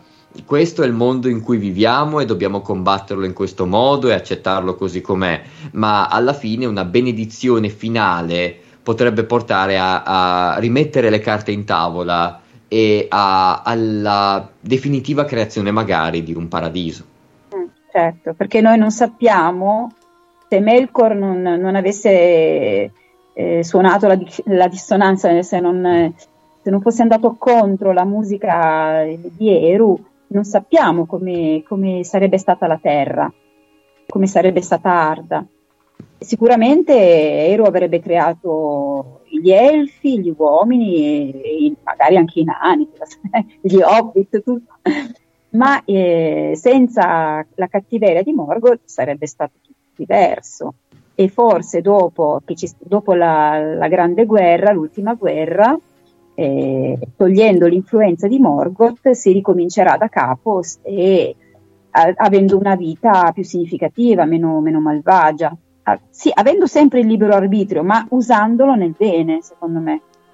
Sì, in modo meno conflittuale o comunque senza dover eh, eh, forgiare spade, tanto per Eh. usare un esempio molto pratico, no? magari non ci sarà più quel bisogno lì e nasceranno creature profondamente diverse in un mondo profondamente diverso, ma che forse era l'intenzione originaria, Oppure no, oppure no. oppure l'intenzione era proprio questa, di creare il mondo così per farci comprendere quanto è bello invece non avere un'influenza malvagia e vivere una vita degna. Giustamente. Che il paradiso va conquistato.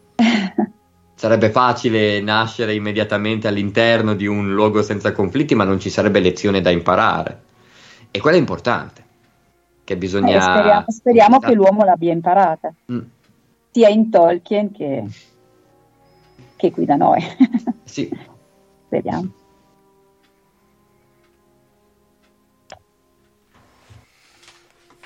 Ragazzi, è venuta su una bella conversazione che ho ascoltato veramente con grande interesse, alla quale ho partecipato con estremo piacere, veramente siete stati grandi, veramente.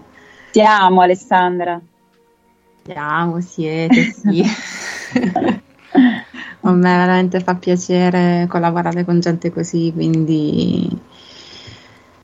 E niente, io poi mi sono anche aggregata all'ultimo questa sera, quindi doppiamente felice. Sì. Oh, Fina, Fina, stasera non esco.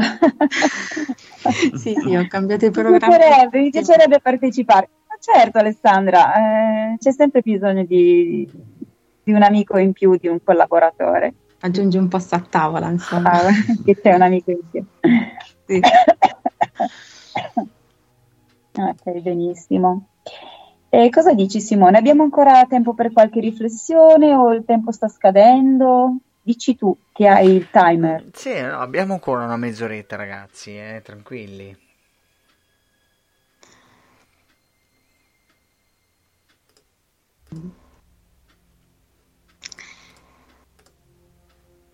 Quindi sì, eh, riprendendo quello che stavate dicendo prima, no? Tolkien che aveva provato a scrivere un, un seguito, ma allora io non so appunto a- cioè, perché mm, ci abbia ripensato, sì sicuramente per quello che dicevi tu Matteo ovviamente, ma poi anche le, le biografie testimoniano un po' una serie di cose, no? Però poi penso, siccome eh, Tolkien giustamente eh, da bravo narratore conosceva determinate regole, no? E quindi dare una certa conclusione alla storia ci stava. Ecco, questa è una motivazione prettamente strutturale. È chiaro che eh, quando scrivi una storia devi sapere dove vai a finire. E alla fine quando scriviamo un libro, giriamo un film, insomma, noi raccontiamo una porzione di realtà. Non possiamo pretendere di andare all'infinito perché sarebbe impossibile, improponibile, no? Quindi poi lasciare una sorta di finale aperto o semi-aperto, perché poi comunque ci sono gli appendici che raccontano un po' di prequel, un po' di sequel, e, mh, tipo vabbè, fino alla morte di Arwen, tutte queste cose qui, sì, si sistemano delle cosine, ecco, si mette il punto a- al punto fermo ad alcune frasi lasciate un po' in sospeso, ok, va bene, però è chiaro che a un certo punto si doveva pur smettere proprio a livello di struttura drammatica della rappresentazione, eh, ecco, primo atto, secondo atto, terzo atto, non perché siano tre libri, eh, assolutamente, ma per, poteva essere anche un unico, potevano essere in due, però dico la struttura, no? Mm, il- proprio deve prendere lo slancio dall'inizio, avere poi tutto il- la parte movimentata centrale, il suo climax, la sua conclusione, ok? Ma anche per lanciare quel, quel messaggio lì, appunto, di speranza, ma anche la possibilità che il male possa avere ancora un po' di, di seguito, perché comunque eh, l'eredità che ha lasciato prima Morgoth e poi Sauron purtroppo è quella, e qualcuno ancora No, cioè il male si è stato sconfitto in quanto è stato sconfitto prima Morgoth e poi Sauron e gli orchi e i goblin e i nove e quant'altro, tutte quelle brutte creature malvagie. Va bene, è stato tolto il grosso. Però il male, il- la sfiducia è, è rimasta nel cuore di molti uomini hobbit, elfi, diciamo uomini nel senso di creature viventi, ecco, questo intendiamo, perché noi poi nella vita reale siamo abituati a parlare così giustamente, no? E- quello E Fina giustamente accennava alle esperienze di Tolkien nella prima guerra mondiale, poi l'umanità c'è ricascata nella seconda guerra mondiale. Cosa è successo dopo la seconda guerra mondiale? Un'umanità comunque ormai stanca, disillusa, due dopoguerra, eh, dittature, e poi la guerra fredda. Cioè noi, io quando sono nata io negli anni Ottanta, cioè forse soltanto io sono nata in quel 30% di mondo libero che c'era, quindi eh, Tolkien non è vissuto fino a, quel, a quell'epoca, però per dire, no? Eh, è morto negli anni 70, già ha iniziato a vedere certe cose, quindi eh, ecco, è anche un po' il percorso che prende l'umanità, no? E vedete adesso da dove andiamo, quindi eh, quell'ultima guerra o battaglia o momento risolutivo di cui parla Tolkien, insomma, lui lo butta lì, lo accenna, accenna alla seconda sinfonia di Luvatar e per dire fino alla fine dovremmo arrivare lì. Come ci arriviamo, in quanti ci arriviamo, non lo sappiamo. Speriamo in più, poss- in più persone possibili, insomma, no? Però è quello, è, è dire va bene, la speranza c'è, sta sempre lì, è l'ultima a morire o forse non muore nemmeno, però il percorso sarà, sarà accidentato. E quindi io ti racconto una porzione, una grossa porzione di realtà perché leggendario, insomma, sai quando inizi, sai, eh, non sai quando finisci di leggerlo, solo il leggendario, spero non andare oltre. E però fai tu, ecco, adesso sta a te, no? eh, chiudere il libro e riflettere su quanto hai letto e su quanto non hai letto. Mm. Potrebbe essere anche questo, forse. Ah, assume comunque un mm, bellissimo senso il fatto che sì, il Signore degli Anelli eh, non fosse riproducibile, sicuramente quindi non so cosa pensasse di scrivere Tolkien con quel tentativo, ma aveva dedicato 15 anni alla scrittura del Signore degli Anelli, sarebbe stato difficile, eh, a, iniziando dalle questioni più pratiche, a ormai 70 anni suonati, riprovarci, quindi immagino che sia stato un tentativo, una di quelle cose che magari una persona scrive nell'arco di due giorni, febbricitanti, perché si crede di avere un'idea, poi al terzo giorno si rilegge e, e si inorridisce pensando oddio ho scritto sta roba eh, eh, può anche essere andata in quel modo lì ma apprezzo il fatto che il Signore degli Anelli vada molto anche contemplato in virtù di quello è aperto ed è un eh, grosso barlume, una grossa fetta di un mondo più ampio eh, che non prevede di avere un futuro per quanto sia annunciato. Le appendici si concludono con eh, e, e, questo sancisce la fine della terza era e, e, e mh, introduce una quarta che non vedrai mai. L'ultimo evento storico, se non sbaglio, nella timeline sono Gimli e Legolas che partono per eh, eh Valinor e, e da lì tutto diventa fumoso, si disperde perché non c'era veramente motivo di eh, raccontare, perché la, il vero senso è quello che accade all'interno del Signore degli Anelli, è proprio la speranza di combattere l'ennesimo male. Eh, avrebbe avuto senso riproporre un ennesimo male eh, che peraltro sarebbe stato per la terza volta ufficiale dopo Morgoth, che la gente ha scoperto dopo perché il Silmarillion è arrivato dopo la morte dell'autore, ma eh, e Sauron qui nel Signore degli Anelli. Si era già compreso che forse il male ci sarebbe sempre stato, che questo sarebbe stato il grande nemico dell'uomo, ma eh, è, è, bello che ci sia questa apertura, questa, eh, questo senso massimo che un lettore eh, deve introdurre da solo e, e, deve scendere a patti con quanto detto da Tolkien, quanto solamente suggerito forse da Tolkien sul bene e sul male. Su abbiamo speranza. Eh, il Signore degli Anelli sembra ottimista, ma eh, non, non, offre una vera e propria soluzione a quello che è insito nell'essere umano. La malvagità e la tentazione arriveranno sempre e forse non, non c'era motivo per Tolkien di specificarlo in maniera così chiara con quel piccolo sequel che provò a scrivere.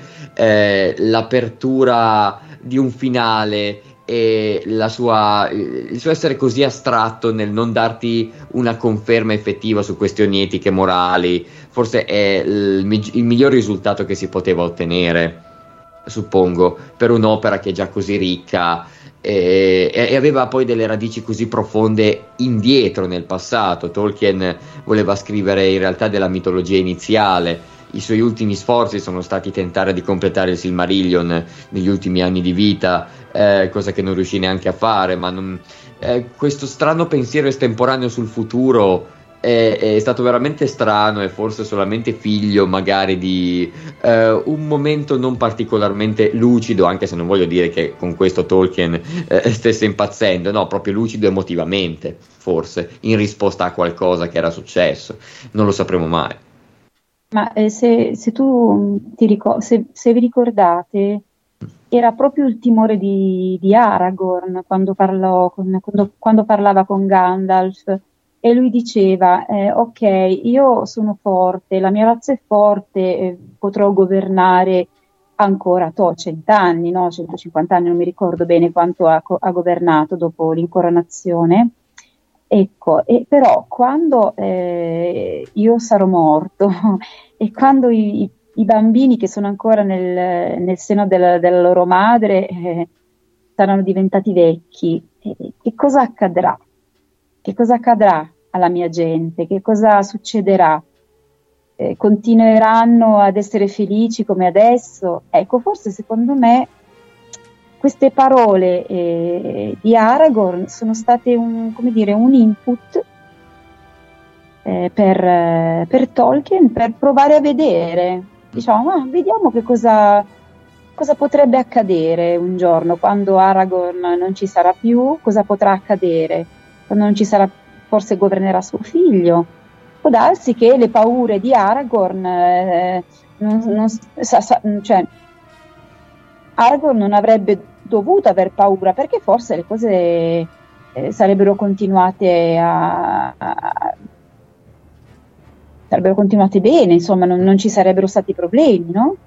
Ecco, invece lui ha detto, eh, forse il pensiero di Aragorn eh, aveva un, fonda- un fondamento, molto probabilmente eh, l'uomo non, non, sarà più contento, come ho detto prima, di vivere una vita buona e degna, ma cercherà il male comunque. Ma secondo me può, può darsi che abbia pensato queste cose, no, Tolkien? Sì, deve aver avuto bisogno di eh, sicuramente un aggancio e quello mi sembra ottimo, tra l'altro. Mi sembra che risuoni molto nell'idea di eh, la nuova ombra che lui aveva tentato di scrivere. Eh, non, poi da, d'altronde per realizzare un, un'opera serve un conflitto, quindi Tolkien non avrebbe avuto modo di scrivere un libro, che ne so, di 500 pagine dove tutto andava bene solamente per farci vedere che, de- che nella quarta era gli umani avevano hanno imparato la lezione, la storia deve nascere con un cattivo che può essere esposto oppure, oppure meno, può essere ambiguo oppure totalmente malvagio, però serve un conflitto e quindi eh, sarebbe stato interessante sapere quanto Tolkien avesse valutato utile creare un conflitto nella quarta era. Eh, perché da il breve tentativo e da come lui ne ha parlato nelle lettere forse mh, voleva lasciarci con un maggiore ottimismo che non un ennesimo conflitto. Il Signore degli Anelli risolve i conflitti. Eh, puoi immaginare tu che ci sia qualcosa perché c'è il dubbio. Eh, c'è il dubbio che è lecito nel futuro, nel non sapere che cosa ci aspetta e come si eh, presenterà mai il futuro di ognuno di noi. Si può essere ottimisti, si può essere pessimisti o fatalisti, eh, ma lo sapremo solo nel momento in cui lo vedremo e in cui le, eh, gli eventi si verificheranno. Quindi il dubbio è, è, per quanto mi riguarda anche sanità mentale, è lecito dubitare, è necessario, ma la risposta che Tolkien ci offre non continuando il Signore degli Anelli e quindi non creando ulteriori conflitti è che eh, forse i conflitti o ci saranno sempre ma non ci riguarderanno più, almeno in questo contesto qui, o forse non saranno mai più così gravi come quelli che sono avvenuti. Lì mh, mm, è sempre tutto molto aperto alla, alla nostra personale introspezione, eh, tenendo conto che poi la presenza di questo sequel è, una, è- è un elemento che è emerso solo pochi anni fa, se non sbaglio, e, e- e tantissima gente neanche ne è al corrente che esistano queste 13-14 pagine eh, pubblicate poi da Christopher, quindi per molto tempo non c'è stato nient'altro oltre, oltre al Signore degli Anelli che viene inteso come una enorme storia di guerre e di conflitti che vengono risolti verso un finale positivo. Eh, Ora noi possiamo permetterci di elaborare maggiormente in virtù di quello che sappiamo, allargandoci all'interno degli scritti di Tolkien e di tutti i suoi appunti. Lui ha voluto in realtà non pubblicare altro ambientato dopo la fine della terza era. Quello che accade nella terza era, cioè questo happy ending, è il modo attraverso cui Tolkien ha voluto lasciarci, perché ogni suo progetto successivo, il Silmarillion, se fosse riuscito a completarlo in vita, sarebbe stato un tornare indietro. Per lui il Signore degli Anelli era l'ultimo evento storico sul calendario e quegli ultimi eventi accaduti nell'appendice all'inizio de- della quarta era che riguardano solamente in realtà quello che accade alla compagnia dell'anello, ogni singolo membro della compagnia, non si parla granché del mondo, di quello che accade nella quarta era, ma è solo che fine hanno fatto Merry, Pipino, Sam, Legolas, Gimli, eccetera, eccetera. Ehm, lui ha solo più voluto tornare indietro, quindi il Signore degli Anelli è l'ultima pietra su tutto quello che Tolkien ha voluto dire in ordine cronologico e ci lascia comunque secondo me con un messaggio positivo. Che poi è, è la somma di quello che abbiamo detto sul, sul il resistere alle tentazioni della malvagità, avere fede in se stessi e superare i conflitti. Ecco.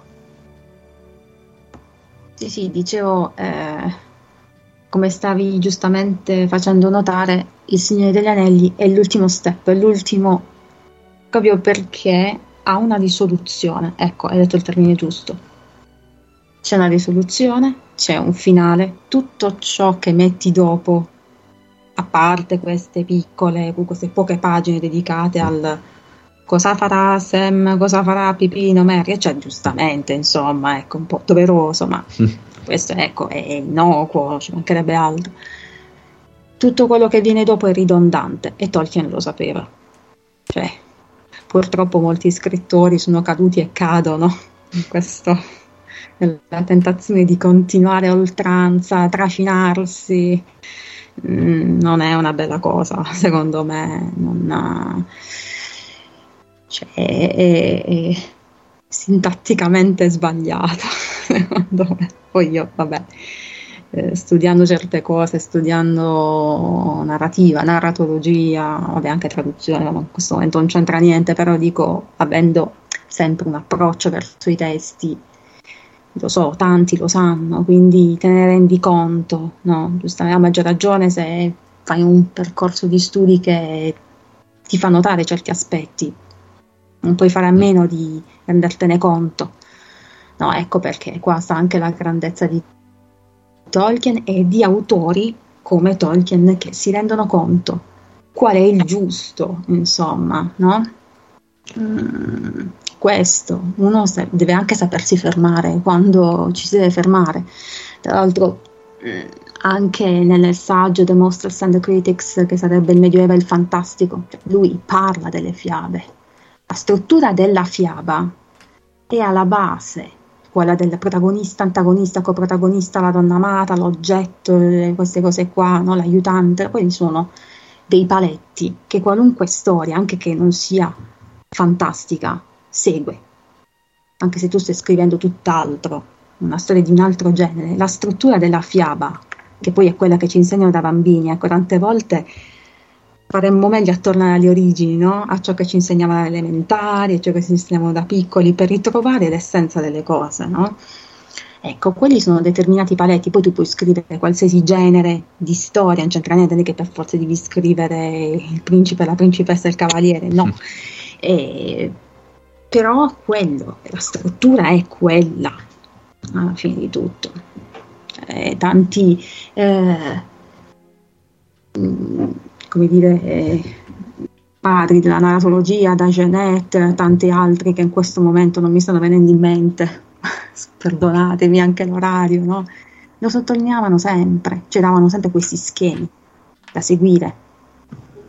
Le- la struttura che davano sempre era quella della, della fiaba, oppure quella della novella, cioè quando ti spiegano la struttura da seguire, per esempio quella con la cornice, tutto citano Boccaccio, per esempio, le novelle di Boccaccio, ti citano le mille e una notte, non perché tu debba scrivere per forza quel genere di storie, ma perché quella è una struttura che è coerente, che ha un inizio, una fine, è, è fatta a dovere. Ecco, e Tolkien sapeva cosa era giusto a posto e cosa no. Tutto. È vero perché poi d'altronde l'enorme lavoro di vita di eh, Tolkien nel creare il suo mondo fantastico, nel definirlo e nel raccontarvi alcune storie, in realtà sarebbe stato molto ridotto eh, il risultato finale se non ci fosse stato Christopher dopo la morte del padre, perché tutti eh, i libri che abbiamo avuto dopo, tutte le pubblicazioni, la History of Middle Earth, 12 volumi che sono il vademecum per comprendere qualunque minima cosa Tolkien eh, abbia scritto, o le ultime pubblicazioni come I figli di Urin, come La caduta di Gondolin, eh, e, La caduta di Numenor mi pare sia l'ultimo che è arrivato. eh, eh, sono eh, rielaborazioni e dietro le quinte di fatto di, a, a opera della Tolkien Estate finché c'è stato Christopher Tolkien.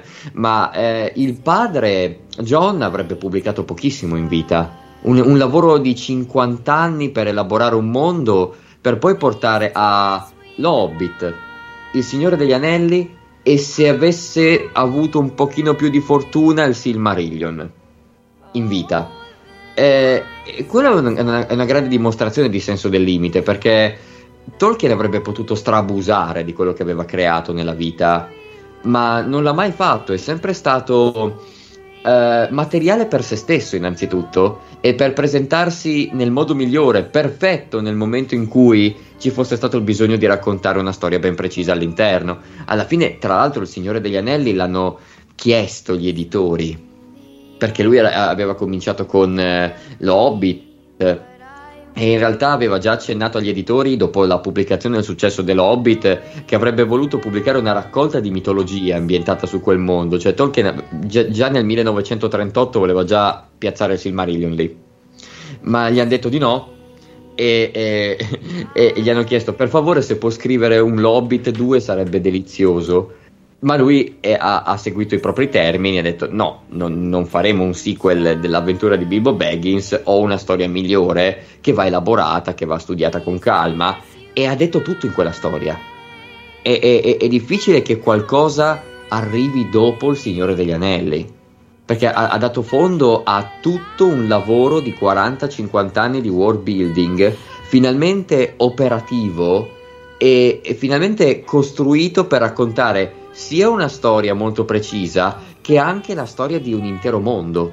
C'è tutto all'interno e quello è un buon punto dove fermarsi, perché per alcuni sarebbe stato un trampolino di partenza, per Tolkien quello era il traguardo in realtà, era l'arrivo, perché comunque l'ha pubblicato quando aveva più di 60 anni ed era il risultato finale di tutto quello che aveva fatto fino a quando era in quella trincea nella prima guerra mondiale e elaborava lingue inventate per le sue fate e per i suoi gnomi. Quindi eh, quella è una bella dimostrazione di senso del limite e di eh, sapere che nulla può giungere dopo un, un prodotto del genere. Eh, alcuni blandi tentativi sono secondo me assolutamente scusabili, tenendo conto che poteva fare quello che voleva, ma non hanno portato a pubblicazioni.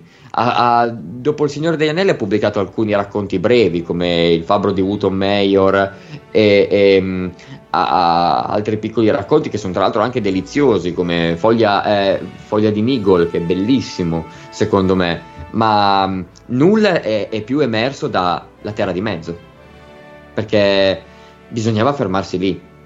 Il Signore degli Anelli ha tutto quello che occorre, in termini secondo me narratologici, per quanto ne posso capire io, o anche proprio di contenuto. Era il prodotto che Tolkien voleva lasciare ai posteri alla fin fine.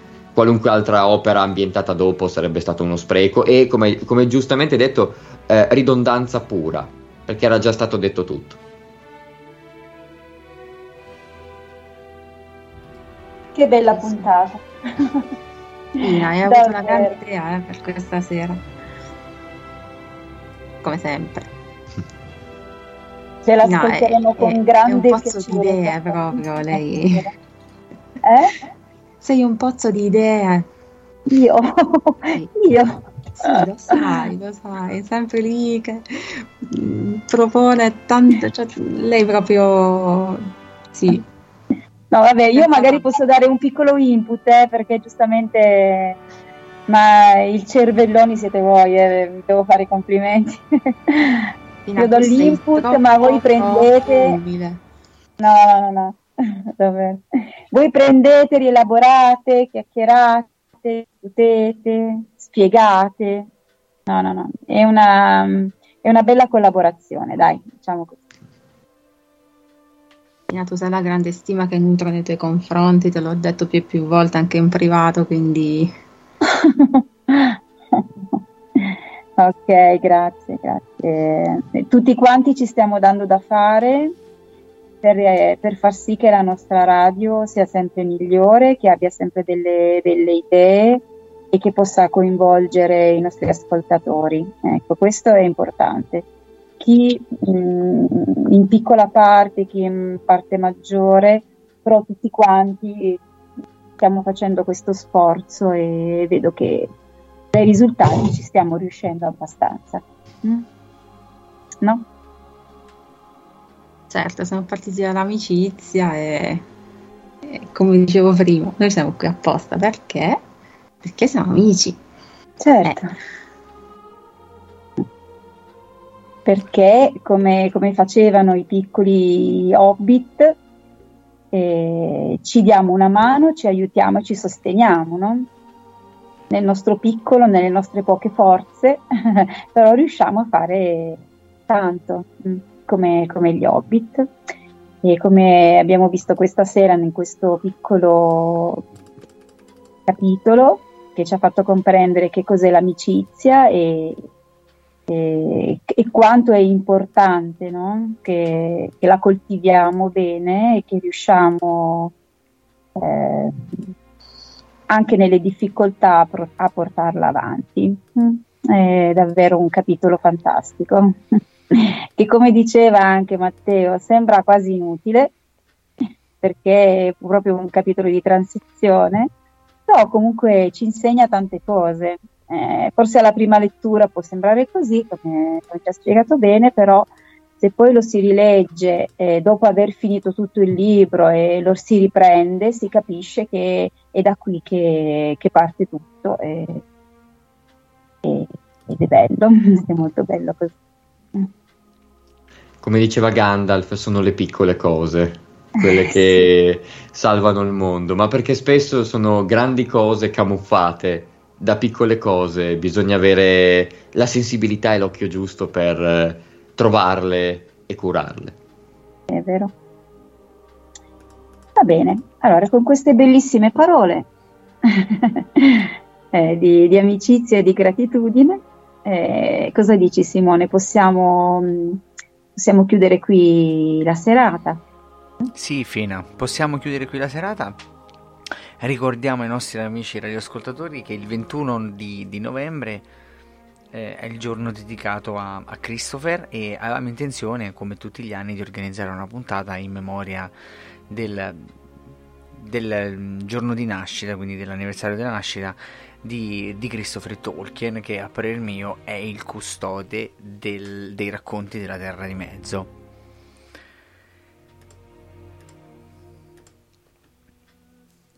E quindi vi diamo appuntamento per, vene- per- per il 21 di, di novembre, che non è venerdì ovviamente, quindi è una puntata straordinaria, che verrà eh, realizzata da, da alcuni membri della redazione. Ora ci organizziamo perché ecco, e, e vediamo cosa organizzare. Sarà una sorpresa. Ok. Però non dimentichiamo alla- il prossimo venerdì. Sì, anche il prossimo venerdì per il... ehm, C'è il corso d'inglese corso d'inglese. con Miriam Nicolini. E come ogni ultimo venerdì del mese, di solito insomma, mm, insomma l'ultima settimana sempre del mese ci cade il corso di inglese, quindi vi aspettiamo numerosi, come sempre. E niente, grazie veramente per questa puntata, molto molto bella, l'ho detto mille volte, non costa mai ripeterlo. Grazie, grazie Fina, grazie Matteo, Grazie. ai ragazzi che sono andati a dormire e grazie a te Simone come sempre, veramente ci sopporti e È ci un supporti. piacere, ragazzi. Sono qui ogni venerdì sera per dedicare un, tre ore a- alla mia più grande passione che, che è Tolkien e alla mia amicizia con voi. È passione condivisa, naturalmente. Passione condivisa da tutti. e siamo qui per questo. Va bene. Allora ci salutiamo. Allora ricordiamo lunedì l'appuntamento con eh, il compleanno di Christopher Tolkien. Alle E 21.30 invece alle alle 21.30 e invece venerdì eh, con il corso di inglese. Buona Buonanotte serata. a tutti, Buonanotte a grazie tutti. e ringraziamo tutte le ragazzi. persone Buonanotte, buonanotte a tutti e grazie. puntata e buonanotte.